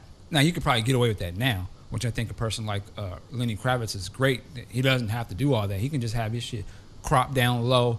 He's still accepted, you know, the sexy image, and he's a man and all that. And there's no question. But I think when the time that Prince came up, you had to sort of have that effeminate sort of look. And let's be real, light skin was in. You know, El DeBarge, all them cats was at the top of the game. Prince was probably right on the king of that. All right. Well, it- you know, his look and everything back then. I mean, he told Chris Rock in an interview that it was very intentional. It was deliberate. Everything back then was deliberate. Well, he said that's, that. and everything he's doing, you know, yeah. Uh, Andy Allo, you get an album. Shelby, here's one song, and that's not a diss, but I just think again, you have to look at who this person is and where he's coming from, and it, it is what it is. You know, I, to me as a person who's always watched Prince, I thought it was very interesting. I can't think of the year. It must have been in the '90s when he he obviously had a switch. It was like, you know what? I'm coming on some black shit from now on. like Mhm. I'm gonna name check some black shit, and you will know that yeah, yes, I am black. Like before, it was never a part of his conversation in terms of his appearance or presentation as a prince, right? But I think once he sat down with uh, that time he sat down with Tavis the first time, I remember like the day after that on the org, I, I could see a lot of, I'm just speculating, a lot of white fans was like, whoa, this motherfucker, a little too black, too strong. Like some people didn't really like that interview. I thought that was his greatest interview ever at the time. I was like, this is a real cat. Like, okay, yeah, he's I'm identifying with my people of. I think that was a very calculated move to do that. But I think he switched it up on purpose. I don't have a problem with it, but you can tell like he kind of was like even when the Get Off video came out, that is not no uh just coincidental thing. Let me have a version of this Get Off video with nothing with dark skinned women. I mean that to me, I was just like, oh okay, this is the first time he's ever had some dark chocolate sisters on the video, and they all dark chocolates. okay, I, I see what you're doing. You know, but, you know, so there is some of that element in there, I think. But again, where does he come from? What time period is he from? Right. Yeah. In terms of the women, you know, I, I mean, you know, you, one of the things you brought up, Q, was uh, like Cherry Moon, and you know, I jokingly was saying, but I, you know, realistically, how many Yeah, you, you don't want to go there, Mike. I don't know how many you know millionaire heiress black women are there in Paris that would deal with two broke ass pimp niggas from America? They're probably like, get these So, clowns out Mike, of here. so Mike, let me see. I got this straight. You are saying that. Uh, hold on.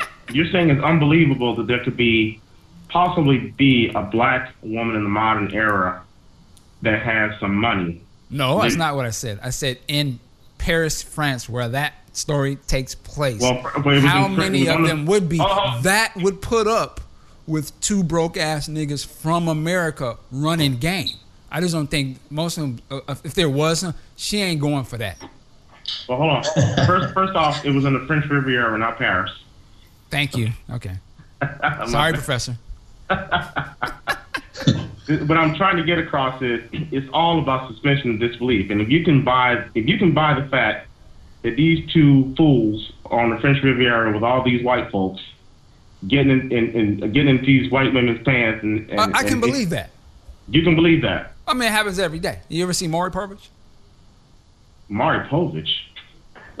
Oh, I'm saying, You gotta, you got, hey, you gotta weave that one together for me, bro. Well, I, here, here's the thing. I'm, I'm saying in terms of there is an element, and we're gonna get very ratchet here. There is an element of uh, a lot of brothers that run game on white girls. I, I don't know where you where you grew up from, but there's a yeah, lot we're of talking about white girls that live in trailer parks on Maury Povich. We're not talking about white girls that live on the French Riviera. Right, but I'm saying her mindset is she was dumb. You know what I mean? She didn't recognize the game. That they was both running game on her. She didn't recognize. it. I'm just saying most I'm just uh, again, it's, it's suspension of belief. Well, there's not too many if there were sisters that are millionaire heiresses that is in the French Riviera, they're probably not going to go for some they'll be just as tr- color struck to be I need to go with the white dude. You know what I'm saying? They're not gonna go with no broke. He don't do nothing for you. What does he give you? He don't give her nothing. Now for Mary Sharon, he oh he's he's funny. Mike, he's I uh, he's maybe- musical I and he's look- a funny dude. He's running game. But I mean, but other than that, he don't bring nothing to her. That's why her dad was like, recognize these niggas on these niggas out of here. Who is Mike, Go ahead. Mike, I, I think maybe I need to watch the movie again, but I don't think these women were going to Prince for him to take for him to take care of them financially. I think they were going to him to get some of that net. True, That's but I'm just saying. for. And, but again, that was a part of their color struckness. That I need some black dick. Right. So it doesn't. So, Well, again, if I was if was a black woman, I, she ain't, she ain't, she don't need. I mean, she's uh, just uh, like I need some nigga. Like, who's gonna? Uh, what's the next part of the game? Like it ain't these. Okay. I didn't have these cats Uh, before. There's nothing special about them. I don't. I think I don't want. To, but go anyway, go far. back to your real Yeah. point. Go to your real point. No, I, Niggas my, dumb only, shit. Go My ahead. only point was that in all of his films, all of his movies, all of his concert videos, I don't recall him ever. And again, see, I'm coming off as Well, being a. Who, who was not. Vanity? Vanity wasn't white, was she? She was mixed, I believe. I mean, she was just as dark as Prince, if not darker. Okay, well, we can go back to the uh, to the post, and again, you can you can you can throw out Vanity, you can throw out uh, Nona. Well, what girls are there other than these main ones? Apollonia, Vanity. These are not white women. These are women that are the same complexion as Prince. You can go to you can go to the original thread that we started, and I gave you a whole. I, I ran it down. Well, break Oh. it. Give me the names then, because I don't have the thread in front of me. Like, what other women are there that Prince had? We're talking uh, Madonna. We're talking. Wait, wait, Kim wait, wait, wait, wait. Prince, and, Prince huh? and Madonna. What, when was this a relationship? When was Prince- this pumped up? Prince was chasing Madonna for a little bit of time. He he wanted to get with her. Prince was chasing Poon. Period. Though. But go ahead. Okay, Madonna. Yeah. Oh, and Madonna, Kim Basinger, Mm-hmm. um, uh, the twins, uh, the twins Carmen are Electra. uh, the twins are not white women. But go ahead. I, I didn't say what, Mike. the beginning of this was about light-skinned women. But Prince is light skinned. That's what I'm trying to understand. The What is that? What is so? Uh, oh, right. So what does it have to do with? well, they're they're not. Again, he's not a dark skinned man, so I don't understand why he would go. He's choosing something other than what he's not. Somebody. All I'm saying, if, if you are going to po- if you're going to, the, the point I'm making is that if you are making choices on super, superficial uh, reasons, Sorry about that, man. I don't find you someone that deserves respect. That's what Hey, I'm saying. yo, Go ahead, man. yo, but if you look at other celebrities, black male celebrities, how many of those male celebrities date dark skinned? I agree with you 100. percent You have no argument from me. I said on that thread, I said Prince looks like he's practicing this just as many of our black male celebrities do. Let I me mean- ask. you- Okay, let me let me just so I I want to be clear. Prince is not a dark skinned black man, but we can agree that? that he's a black man. Is that correct? That's the point, Mike. I know. I'm just. But he's not a dark skinned black man. He but he is still considered black. Right. So, are you saying because he's not picking dark skinned black women, that's the problem? All, no, I'm saying that the problem is, if you want to use the word problem, I'm not going to say it's a problem for Prince. Sure. Let me just get this out. I'm going to be very clear. It's not a problem for Prince. I've said this many times. I said in our culture, it is a problem that our dark skinned sisters do not get the same respect as our light skinned sisters and Euro- Eurocentric women.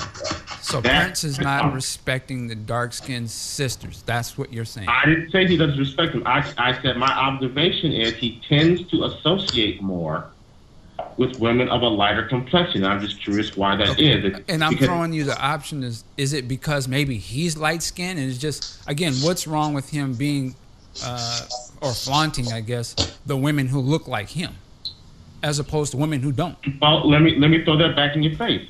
Oh, it's my face. Well, it, was about, it was about a month ago. Was it, was it a month ago? My man decided all of a sudden in the um, in the twilight of his career to sport an afro. Now, what? Oh wait wait wait wait wait. He's had an afro on the first album, but uh, uh, so What was the What was the Okay, he had an afro on the first So album. it's not he, was new. barely, he was barely known back then, but okay, I'll give you that. But let's move. Let's move ahead three decades. Okay. He decides to go sport an album, uh, uh, an album, an afro Mm-hmm. In public. What are the chances that we would ever see Prince with a woman who has an afro, who has such afrocentric features? like Shelby B when she's bald headed. Right, and you just said he kind of kicked her to the curb, didn't we? No, I'm just saying. You said when was the last time he sported? Did they not go to the awards show together and sit? She was on. I mean, he gave her major plugs. She was sitting right next to him. She was spotlighted. What happened to that? Nothing. What was something? What What do you mean? What happened? Exactly. That's the whole point. We were. Well, I mean, why- you could say what happened to Prince after that. Nothing. Okay, Mike. okay. All right. What I was guess she I'm in the supposed- vacuum for here. Big Ken, uh, you got anything else to add on that? I have nothing else to add on it, my brother, because I don't want to risk getting my Prince card full. and then, then I'll have to kill a mug and be locked up. So, yeah. Oh. Here we go. Obama gun control. Uh, well, yeah. I mean, I don't know, man. I think Rocco was saying some things online. I- You know, at the end of the day, and then and it's not an excuse, but again, I think I wonder if us looking for sort of racial equality and, and, and presentation and from a person like a Prince who comes from that sort of, you know, sort of color struck back in the days and you know and all that looking for that person to kind of show us this sort of thing. I think it's i don't know if it's right um, i don't know if it's fair. Uh, again we can judge him on what he's done back in the day. And now again i think there was sort of a okay let me change it up a, a little bit and i will start bringing some other people in the group and spotlighting them. Though that i think there's warranted to say you know it's interesting that Andy Allo got shine and this other person doesn't. But again, it's not more different than any other stuff that went through in his career. Uh, you know, at the end of the day, this is a person who rumorly is his girlfriend, so of course she's gonna get the shine. I mean, it, You know what I mean? Uh, he's had many people in his band that probably had no sense being in an organization other than the fact that he had a relationship with them, whether they were his best friend or girlfriend. Yeah, just look at Mayte. Yeah, I mean, you know, Mayte, a lot of the people uh, that's in there, they ain't got no reason to be up there. But, you know, it's whatever that motivates him. And it's good to me if it motivates him and it makes him make more music, then it's good for everything. And, and maybe with the, the the chicks right now who are still probably fantastic musicians in what they're doing. I'm not slighting that. But if him having, you know, I'm gonna have the all white girl band and he just gets the motivation to make some some dope music from behind that, then I say more power to it. You know, then do that. That's what it, that's what art is supposed to do. Get things that motivate you and switch it up. So you know, I don't know. This is my question. Whatever happened to Bria? Yeah. Isn't she a Jehovah's Witness? I don't know. Uh, I was saying that before the album dropped, like, because she never said a word. Like, I ain't, I ain't never heard her saying no song, nay song. But hey, uh, Hey, bud, again, recognizing can I, the game uh, for what it is, that's his girl. That was his girl, probably. So I mean, yeah, album, whatever, boo. I have yet to hear that album. I tell you, I have yet to hear that album. Mm, you ain't missing. Yeah, and I don't, I, you know, I don't think that album. If we're talking about the Bria Valente album, I don't think it's that bad an album, personally. No, it wasn't. It, and it's, it's just that we don't we don't identify with it. We don't know anything about it. So again, that impact that doesn't mean it. It's like, eh, well, yeah. I wonder. I got a question. Go ahead. Uh, uh, uh, Q, in that thread, you said you had no problem with uh, black men uh, dating outside of their race, right? Right. So Correct. if he date, so if Prince dated, uh, i- i- if he, you know, uh, uh, got involved with 100 black women from right now, would that kind of balance the quota of light skinned sisters he's, he's done? I mean, I, I, I like if I was just kind of throwing up if he had no problem with with him dating outside of his race, then does it matter? Does it not matter that he has dated dark skinned sisters of a darker hue, even though it may be disproportionate to? Let, let me just uh, let, let me just an- answer you like this. A- again, I don't want to conflate what I'm saying with you can't date outside your race. I have never said that. I, I, what I'm saying is that I mean I've dated outside my race. What? The point I'm making is that I didn't date outside my race exclusively. I would ne- I would never turn down anyone of a certain race if my heart, if it were really in the cards for me to, if I were attracted to the person, if we clicked, doesn't matter if you're white, black, what do you say, black, white, Puerto Rican, or whatever. It doesn't matter. What Are I'm you saying, saying that Prince did that? no, Mike, let me finish. What I'm saying is that I have a problem with if you feel like you need to date only one type of person because you feel like, well, those those over there just aren't attractive, or I don't. Let, let me stop pussyfooting around. I have a problem if you're saying I don't like dark skinned women. Why not? What's the issue? Why are you excluding dark skinned women? I think that's a problem that dark skinned people in general, women or men, I think that's a problem that we have in the in, in the Western society. I've said that many times. Okay. So no, I'm not saying that I have a problem with him dating outside of his race. I have a problem if he exclusively dates outside of his race. Which he's not doing. So that's not even an issue, right? I, I don't know that. Well, again, Vanity, Nona Gaye, uh, Susan Munshi, Tyler, to- T- Toya, Tony Bear, or whatever her name was.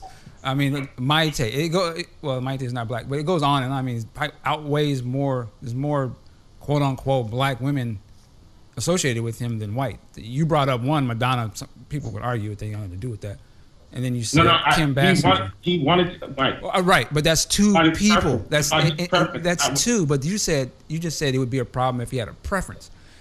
I give you three if you wanted to put in Susanna, which you probably the one he most had a relationship with. Those are three people that we know about, right? So I mean, again, it, the majority is not white. So that's why I'm trying to say that is not his issue. So you, The majority is not white. the majority of women he's associated with are not white, But Mike, you keep bringing up white. I'm not talking about white. well, I'm are saying outside of his race, right?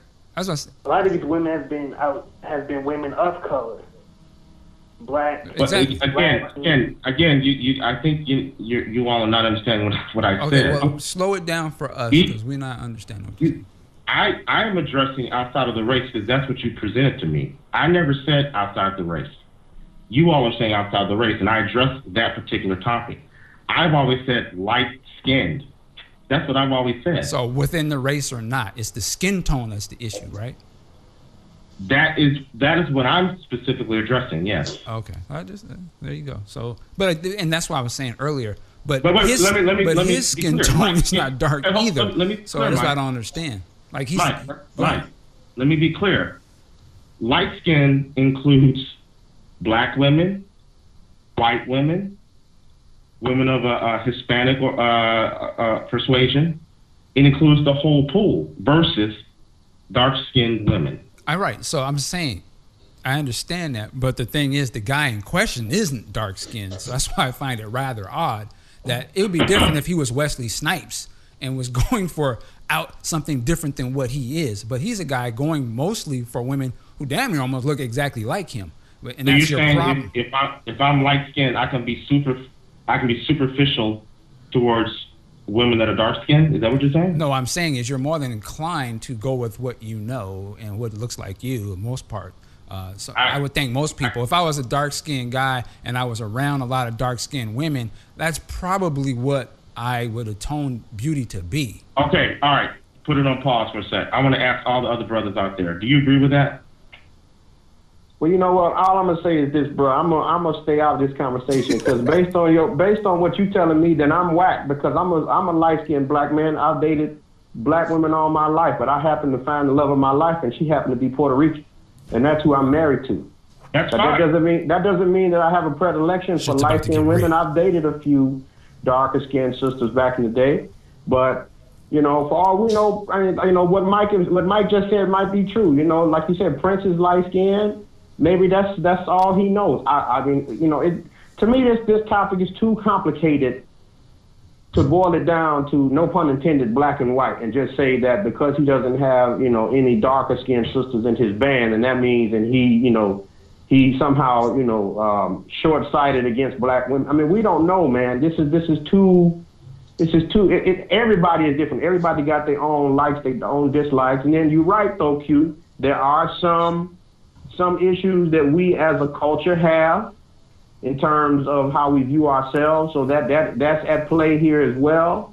But that's a deeper psychological issue, man. So, you know, I'm not the right brother to speak on this, man. Well, let me ask you, Ken, seriously. Why would, you, unless you were just uh, being tongue in cheek, why would you say that I think you're whack? Why I'm you just I'm just being tongue in cheek, bro. Okay, I want to clear that up right right away because I respect you, right? You know that's not what I was saying. Don't, don't worry, brother. I ain't flying to Philly. It's all good, man. It's cool. It's, it's, it's cool. I'm just saying I, I tend to stay away from discussions of race just because they can they can become volatile very quickly. That's the problem with our country. Why can't we have? No, seriously, come on, guys. Why Yeah, can't but we? Why can't we we have a problem with Halle. Why can't We we have a problem with Halle Berry dated uh, uh, non uh, dark skinned oh. men. Damn. No. What's the problem with? She has dated dark skinned men. But if Halle Berry had the same dating history as Prince with other men, would you have the same position? I, I really don't know where I'm not being clear about this.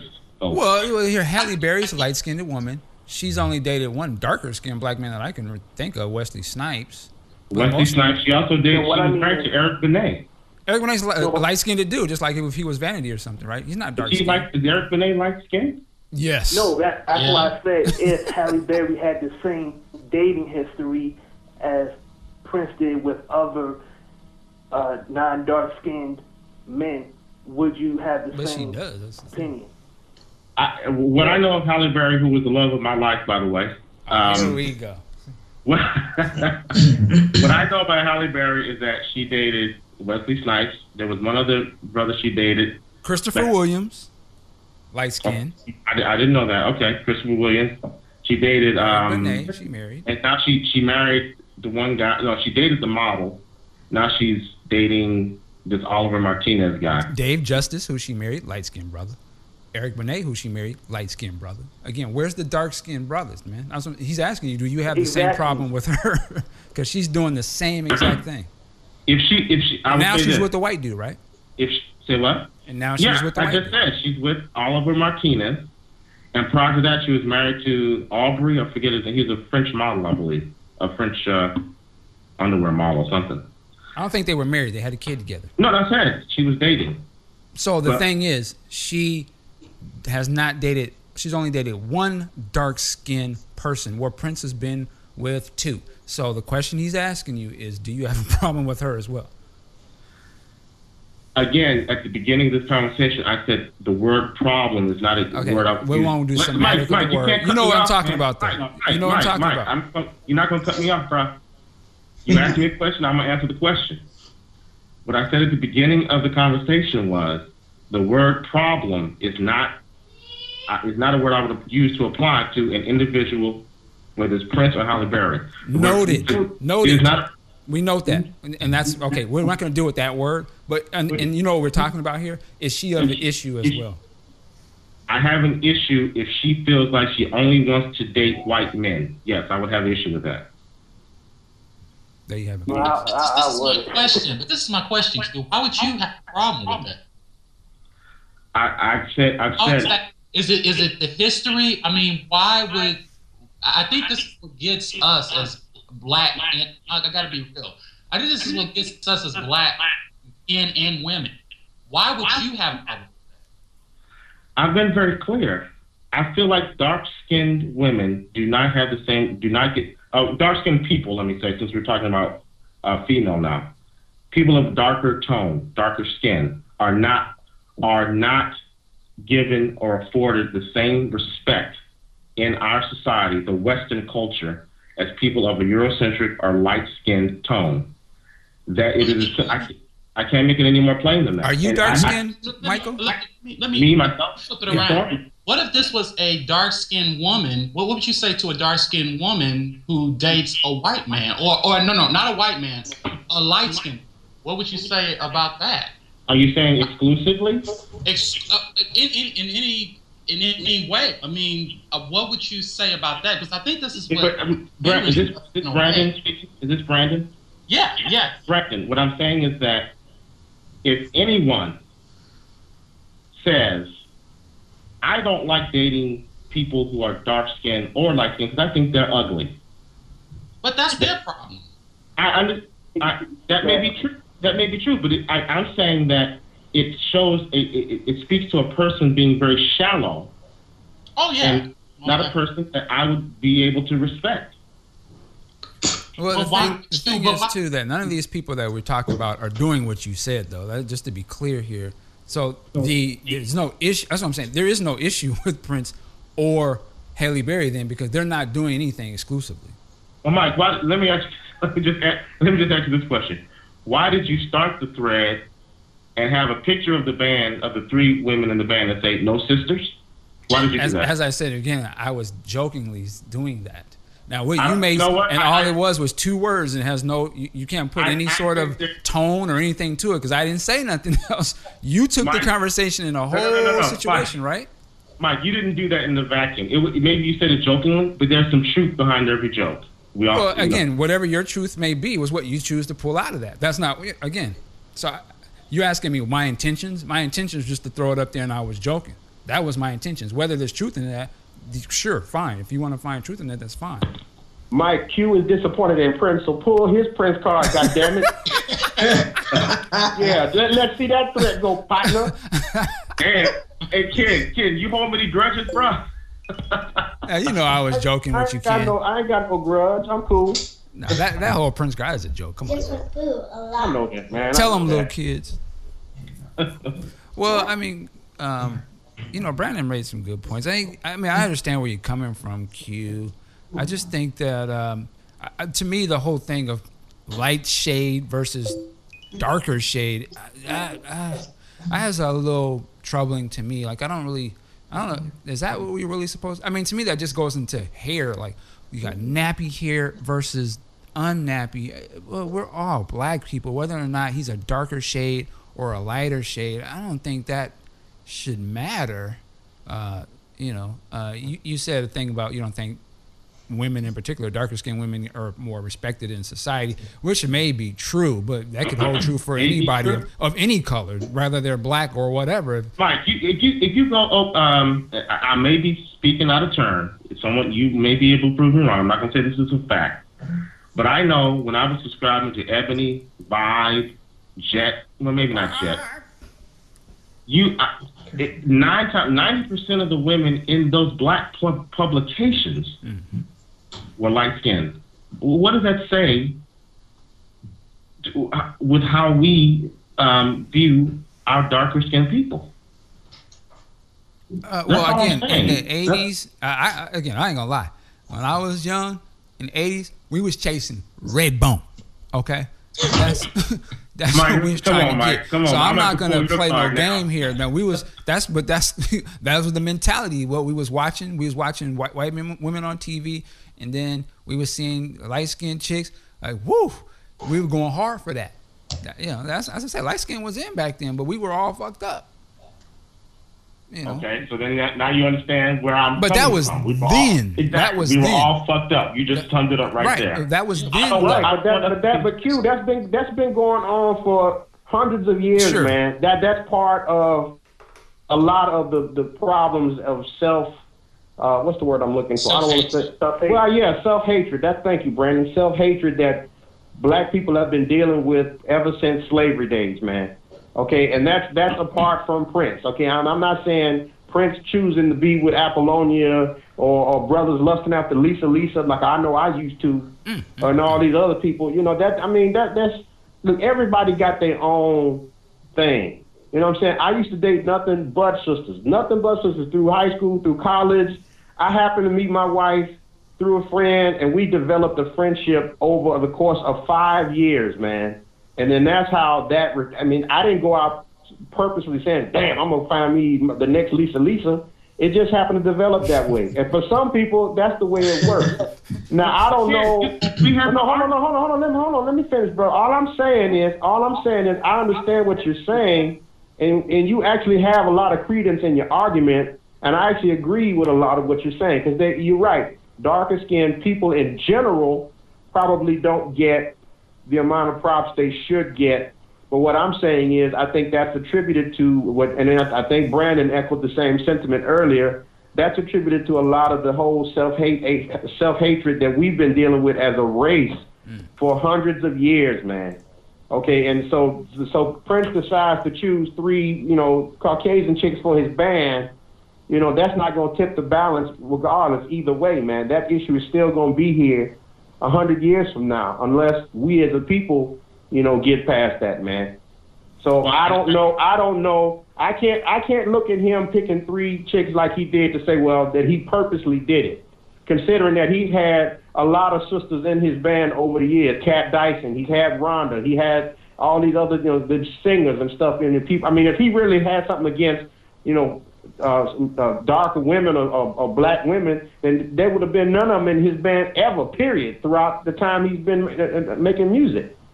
So we don't really know. We don't. We, so in other words, what I'm saying is you can't. It's not so easy to just just you know from the outside say because he chooses. It seems like from the outside that he tends to prefer this race of women in his band or what have you. We don't know what the real you know impetus is in his mind as to why he's choosing it. Nobody knows that but him. That's true. Just like we don't know why Halle Berry tends to go to, to, to the light side, although she did date a couple of darker skinned brothers. We don't know what we don't know what that is. Like like Mike said, most people tend to gravitate to people that are close to them. You know, that's just human nature, man. You know, so I hear your argument. I hear your argument, and I agree with it. But I just think, man, you're just blowing it like way too fucking out of proportion. No, I'm just defending myself with what I'm doing. And I know you're defending yourself. You're the ghetto Roger Ebert. I expect that, but you know, you know, I cut you down. I don't give a shit. Hey, nigga, I just saw Django Unchained. Bring it. so this is this is post Django. all this, all this sentiment. I understand. Let me ask, let me take this in an, another quick direction, and it, it's kind of tangential. I mean, because we we kind of so I think it was Rocker that uh, brought up uh, brought up. Um, he said something on the thread, particularly about music. Um, well, I guess it makes sense given the, the, the beginning of the post on, on Facebook, but I want to get everyone's take on like the, the rele- releasing the Black album. Well, he didn't release it, I know, but the intention of releasing the Black album, which was a nice album. I'm I'm not gonna lie to you, but releasing the Black album in an attempt to attract the quote unquote black audience.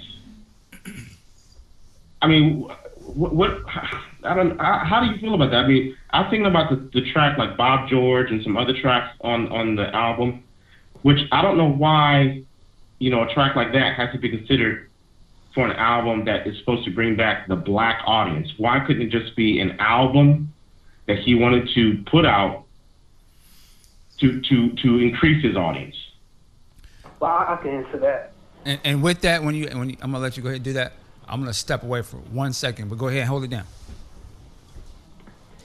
he's uh, starting with Dirty Mind. There were songs that were very aggressive, post punk.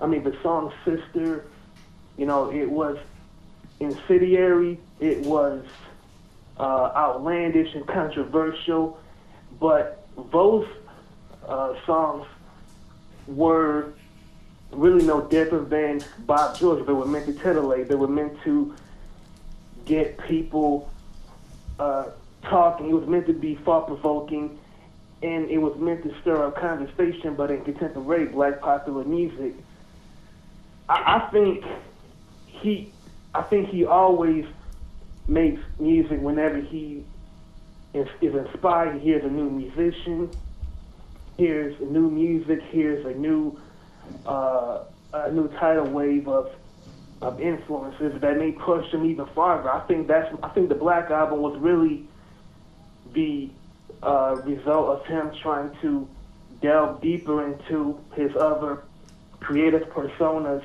of of of him as being an artist. So for me, dead dead on it, uh, Bob George, Cindy C. To me, I think that was just to me. I think that started a long time ago when he made Dirty Mind and Controversy. Uh, well, you know what? What what I what I took from it, and this is off of having read uh, uh, Possessed on there. My, my Yep. uh, what I got on that with the Black Album was basically he, he was. Uh, Wait, Ernie, before you continue, somebody's got their volume up way too loud. It's echoing back. Uh, somebody maybe on speakers playing. Um, I have I have you guys on a speaker, but it, it it's been that way the whole time. Hello. Hello. Somebody's got Somebody- stuff way loud. Yeah, it's echoing. It's hard to hear people talking. Uh, Raka, Yeah, yeah. I think it's you. Possibly. Hold on. Well, no, you're on the phone, so it's not you. Yeah.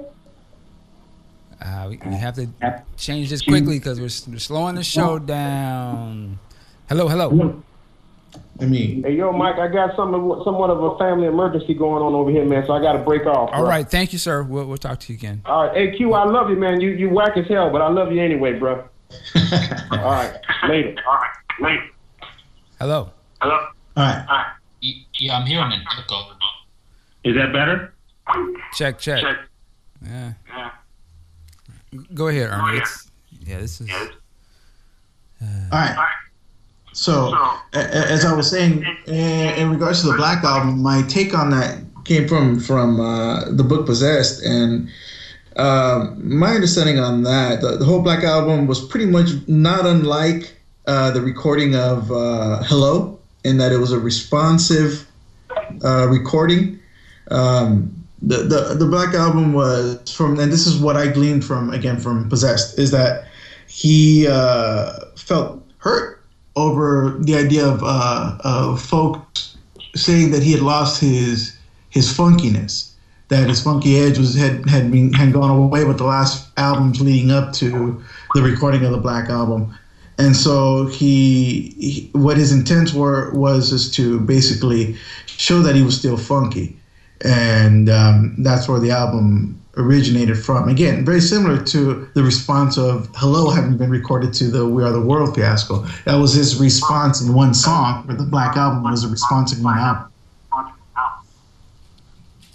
Hey, Mike, it's, it's you that's doing that.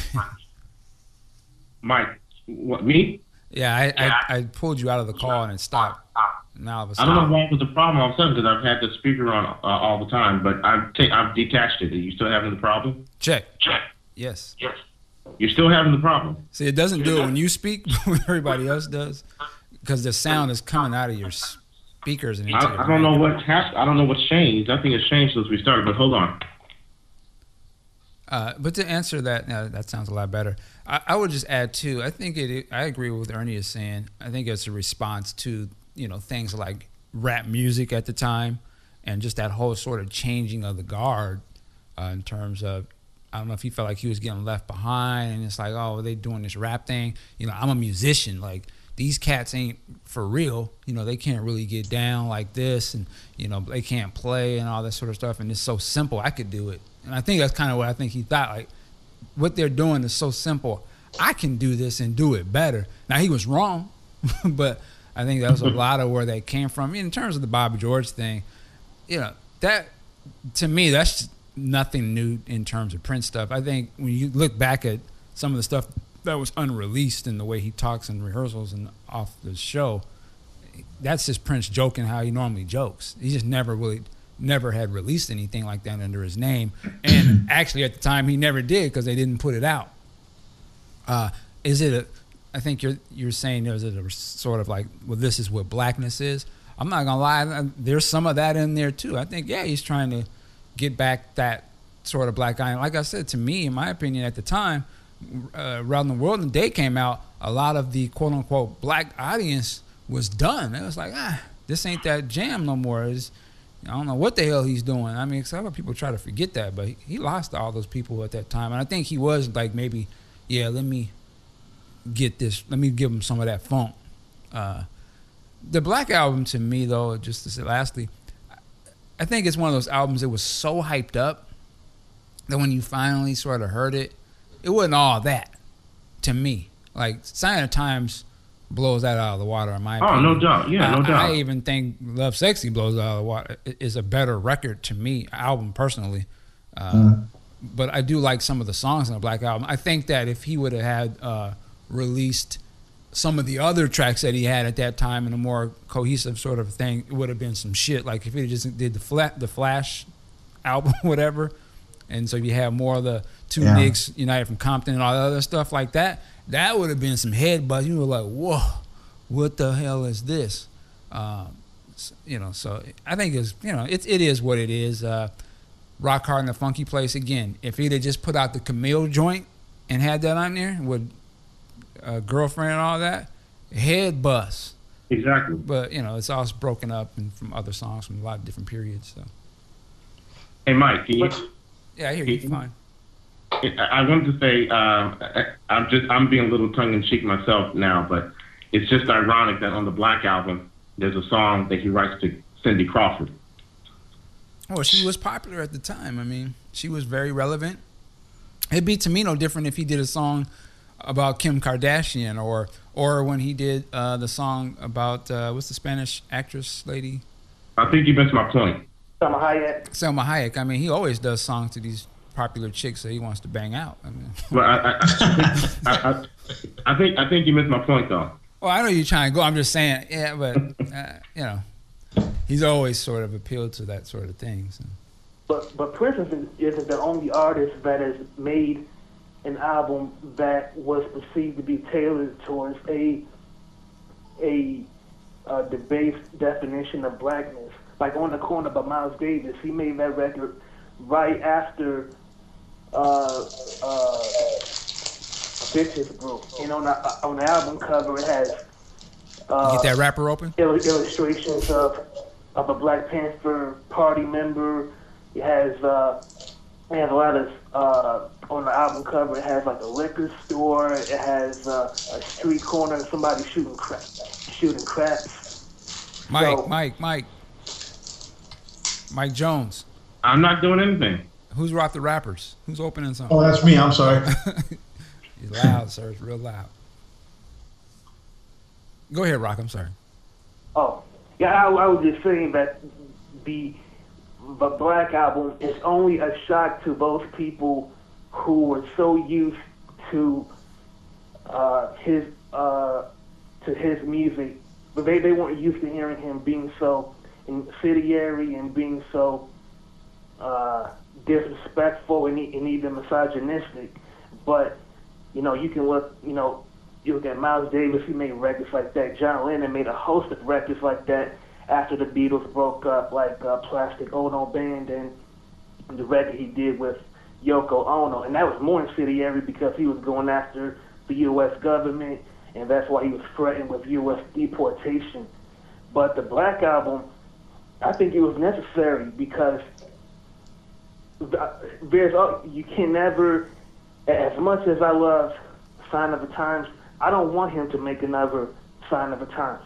As much as I like Around the World in a Day, I don't want him to make another Around the World in a Day.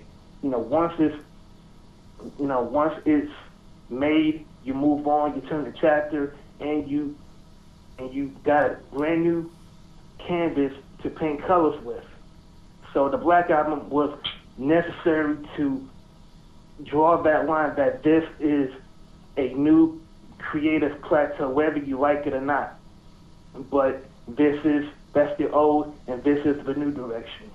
Well, you see, the thing is, I think that I don't think that album does that because, again, it's just a collection of songs from other period, you know, from what was going on at the time, and even drawing from the same period that Sign of Times is drawing from, just songs he didn't end up using. Uh, I think that album. So I don't think it really does anything personally. I think it doesn't really show a lot of growth, uh, any more growth than he was displayed on Sign of Times. Again, a lot of those songs from the same period.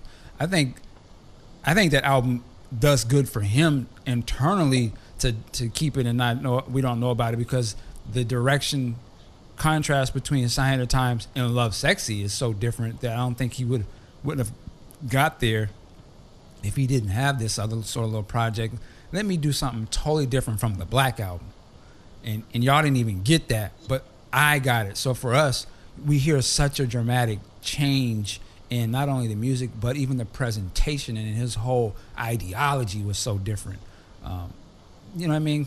In the context of, of where that album was, as I said, I'm glad it didn't get put out unless he was willing to stand behind that record and change his whole style up again to match that record, which I don't think he was going to do, which is why I don't think he put it out because I don't think he was ready to be all the shit that was on that record on stage and, and that be his presentation. I don't think he wanted to do that. At the end of the day, he's, he's not ready. He wasn't built for that. He's like, wait a minute, I'm gonna be coming out here talking about, you know, it's kind of like, uh, like Dirty Mind. He was ready to be that. And I posted this video last night, the performance from 1981, literally Mhm. just on stage, bikini briefs, leg warmers, and got nothing else on.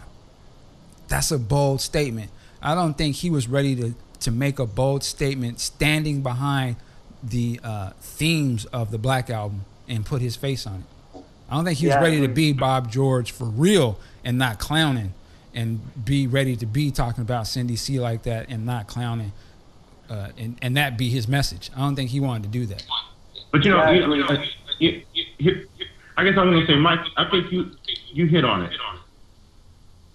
I think if you compare the Black album, which was not a bad album, but if you compare it to Sign of the Times, Lovesexy, Purple Rain, 1999, it I, it doesn't. I mean, all those albums blow it out the water to me. So I guess I'm saying to call it the Black album, it just seems a little tacky to me because it's just it's just to say, well, black people were like this. I'm even call it the Black album. Well, I don't where- think he did that. I, I don't think the album had any name or title. Actually, it didn't have one. I don't believe it was just an untitled record. His name wasn't on it. It didn't have no title. It didn't have any title. I think I think the Black Album had more to do with the fact that it hit the black market, as in it And it was just a literal thing to say it's, street. it's all black pictures, but the picture's black. But I don't think that's what he. I don't think he named it the Black Album. I don't think Okay, it's. it's kind of like mixtape of sorts. Okay. Had that album been If you look back on the original pressings, it doesn't say the Black Album or anything like that. It just it says nothing. No, you. I, I guess okay. I'm wrong. I thought it was called the. I thought it was officially called the Black Album when it was released. Well, when they was released called- it in '94 and all that, yeah, they it you know uh, you know they take the name everybody's been using, but I don't think Prince ever was like this is the Black Album and let's title that and blah blah blah. It had nothing. Originally, it was supposed to be called the Funk Bible. Yeah, that was one of the original uh, titles of it. But even that wasn't there. It, again, it was literally supposed to just come out and wasn't supposed to have. He was like, don't even say nothing about it. Just let it come out and let this be like he just drops the funk shit. This is a return to roots sort of thing. And again, not to say that it doesn't do that, but I just think again the message behind the themes of that record. He was nah. He's like nah. That ain't. I can't come out like that. And, and you know, it, was- another. it would be unnecessary uh, as as a if it would have been a proper release. It would have been an unnecessary proper release had it been brought in when it would have been recorded and and and put together. It had it had survived as a true release and not pulled from shelves or you know from distribution the way it was. It would have been unnecessary because it would have really have served no true purpose in the scheme of things. I agree There's another reason why it was a good decision not to put out the Black Album because had the hip hop community heard Dead on it, he would have he would have faced so much cultural backlash from writers, journalists, the uh, uh, all of the cultural critics would have blasted him for uh, making for doing a song that's pretty much a condemnation of rap music, and he's basically disrespecting a, an African American Time to eat, bro. art form. I know. That's true. You guys heard it. You guys heard it from the source. So I actually head on out. All right. Well, and and there's- we'll end it here. But Rocky, I, I agree with you, um, fellas. We've we've went uh, hella long. I think it was over two hours. This will be some interesting stuff.